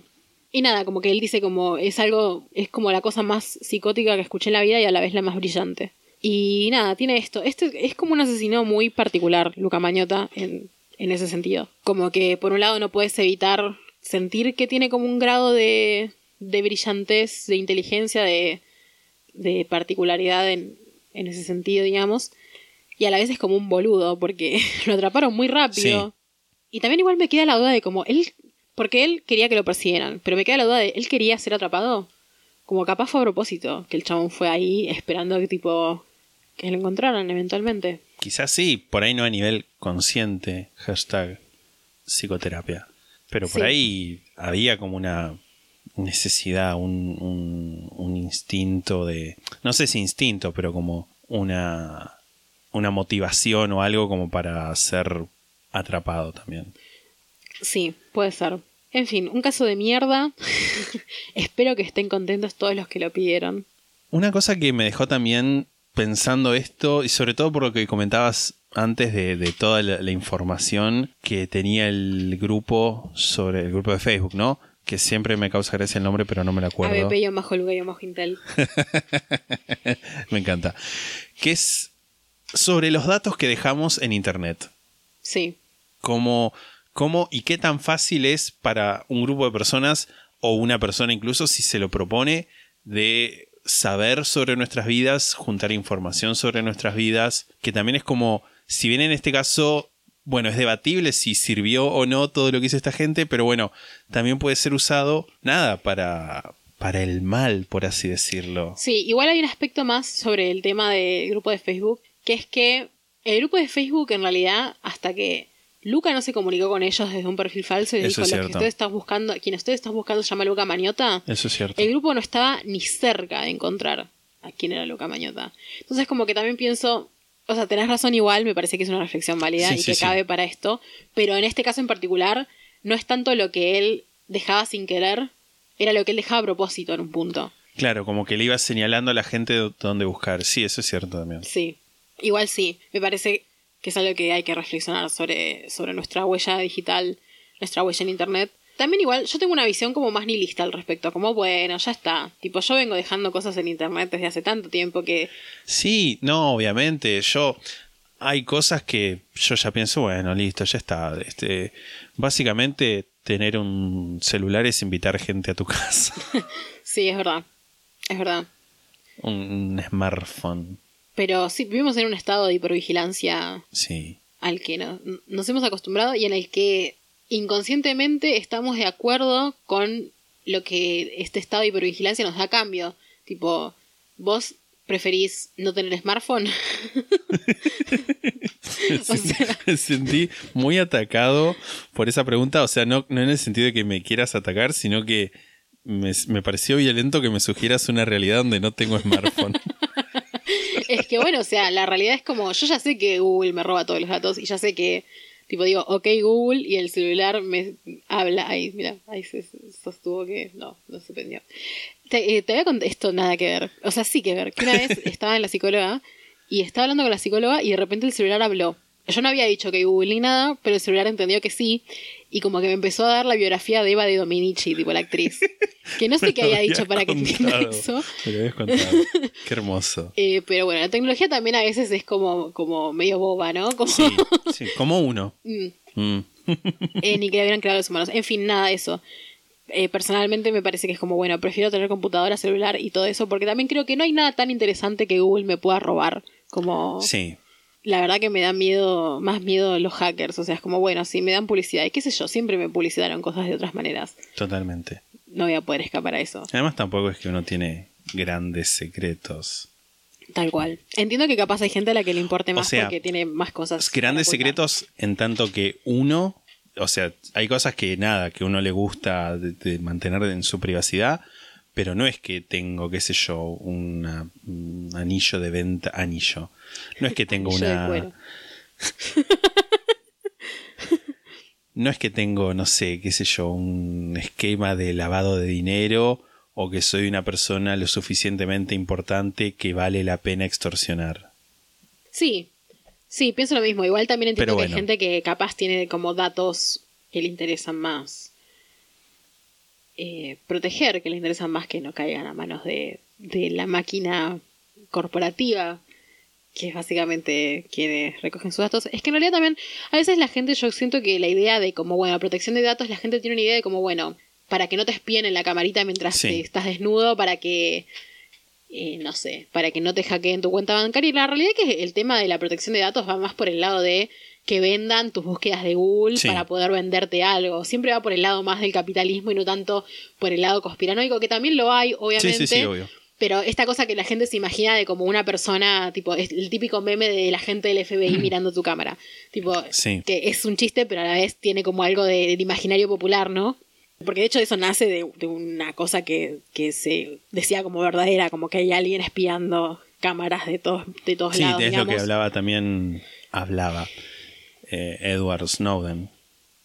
Que hay una entrevista que tiene con John Oliver, si frecuentan el idioma inglés, es como muy, muy gracioso porque John Oliver le pregunta muchas veces de distintas formas como cómo puedes ser, o sea, te dice, si yo le mando un mail a mi esposa con una foto de mi pito, Google tiene ese mail, Google tiene esa foto, y era como, sí, no, sí, no. Tipo, planteaba situaciones diversas. arre. Eh, sí. Pero bueno, no quiere decir que no se tengan que proteger si hacen No, no, cosas no, como, no sé, comprar drogas, por ejemplo. Saber que hay cosas de las que no se puede hablar en abiertamente, básicamente, en, en WhatsApp, en, en Facebook. no tiene nada que ver. O sea, sí, con, con el estado de, de- de hipervigilancia, es que hubo una vez una fiesta de disfraces de. Estoy hablando del secundario, cuando fue la cumbre de las Américas acá. Ajá, Y yo no 2004. tuve. ¿Qué? 2004 creo. Sí, o 2005, no sé. Yo me indicaría más a pensar que fue 2005 que 2004, porque justo fue una fiesta de alguien que no sé si en el 2004 me llevaba tanto, pero bueno. Una fiesta de disfraces, Cumbre de las Américas, presidente de Estados Unidos, presidente tipo operativo de seguridad, y yo a esa fiesta de disfraces, que si bien fue en una parte retirada de la ciudad, no fue céntrico ni nada, yo no sé por qué se me ocurrió ponerme una bata blanca y disfrazarme de árabe. Ay, Dios, encima re polémico eso. Muy polémico. Muy polémico, Lisandro. Ahora te escrachan por eso. Pero bueno, fue hace 16 años. Sí, sí, sí, tipo, yo bien. tenía 12 años, no Está me bien, pueden juzgar. Pero en un momento pasó un helicóptero e iluminó el patio donde yo estaba y me asusté mucho y me metí a la, a la, a la casa. Wow. Wow. Hipervigilancia. En ese caso igual era hipervigilancia también porque estaba Bush acá Sí, y sí, había sí, como una paranoia de que de, de los árabes en general, hay que decirlo, porque no era tan alejado al momento que pasó el atentado a las Torres Gemelas. Caso de que en algún momento me gustaría hablar Sí, muchísimo, mucho. ya en algún momento lo voy a hacer porque, porque cada vez me obsesiono más con el tema. De hecho encontré una película que nunca vi que, que la voy a bajar para verla porque, porque cualquier cosa que sea sobre las Torres Gemelas lo voy a ver. En fin, eh, ¿algo más para comentar? Si llegaron hasta acá, tenemos una propuesta que hacerles, que es que suban alguna foto, si quieren. ¿Lo limitamos a gatos o pueden ser con sus mascotas en general? Te pregunto. Arre. Eh, preferible gatos, pero no vamos a discriminar a otras mascotas. Perros, un hurón. Me encantaría que suban un hurón. Si alguien Sí. tiene un hurón, por favor, suba esa foto y nos etiqueta. Nos, eh, nos tiene que etiquetar, ¿no? Sí, Esa sí, obviamente. la- subirlas, pueden subirla a Instagram o a Twitter y etiquetarnos. Porque nos pueden seguir también en esas redes. En Facebook también pueden hacerlo, pero no sé, creo que 10 personas nos siguen en Facebook. Son como Pum. 40. 40, wow. Facebook.com barra la sexta pata. Twitter arroba la sexta pata o Instagram arroba la sexta pata podcast, que ahí también nos pueden seguir si quieren, por favor. Pero suben una foto con sus gatos, gatas, preferentemente. No vamos a discriminar si hay otras mascotas, pero como para después de tanto, tanto horror, darles un mimito. Porque de hecho hubo gente que nos mandó mensajes o subió historias de que tipo estaba escuchando el capítulo y lo terminó de escuchar y fue a- a- corriendo a abrazar a su Sí. gato. Cariños a todos sus gatos y esperemos que no mueran. De preferencia jamás. También nos pueden mandar sus colaboraciones monetarias si así lo desean. Hay un link en nuestras redes sociales en Twitter, Facebook e Instagram a Linktree donde hay botones para mandarnos una colaboración de Mercado Pago de tan poco como 100 pesos a tanto como 600. Eh, cualquier colaboración es bienvenida. Gracias a sus colaboraciones, Lisandro tiene un brazo mecánico que le sostiene el micrófono. Me encanta que Lisandro tiene un brazo mecánico, parezco un villano de Spider-Man. un cyborg. Si nos escuchan en Spotify o en Google Podcast o en cualquier lugar donde nos pueden seguir, nos pueden seguir. Si nos escuchan en un lugar donde pueden dejar una reseña, nos pueden dejar una reseña y cinco estrellas o lo máximo permitido, menos no. Si tienen alguna historia que nos quieran mandar, historia criminal, historia sobrenatural, alguna de esas cuestiones, nos las pueden mandar a la gmail.com donde también recibimos propuestas indecentes, no, pero propuestas de negocios. Sí. Y nos escuchamos la semana que viene. Hasta la próxima. Chao.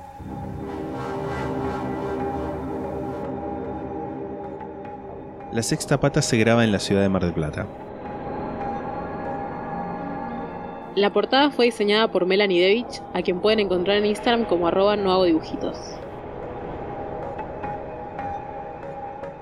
La música es The Soft Whispering Truth por Lingua Lustra y fue editada por nosotros para la intro de este podcast.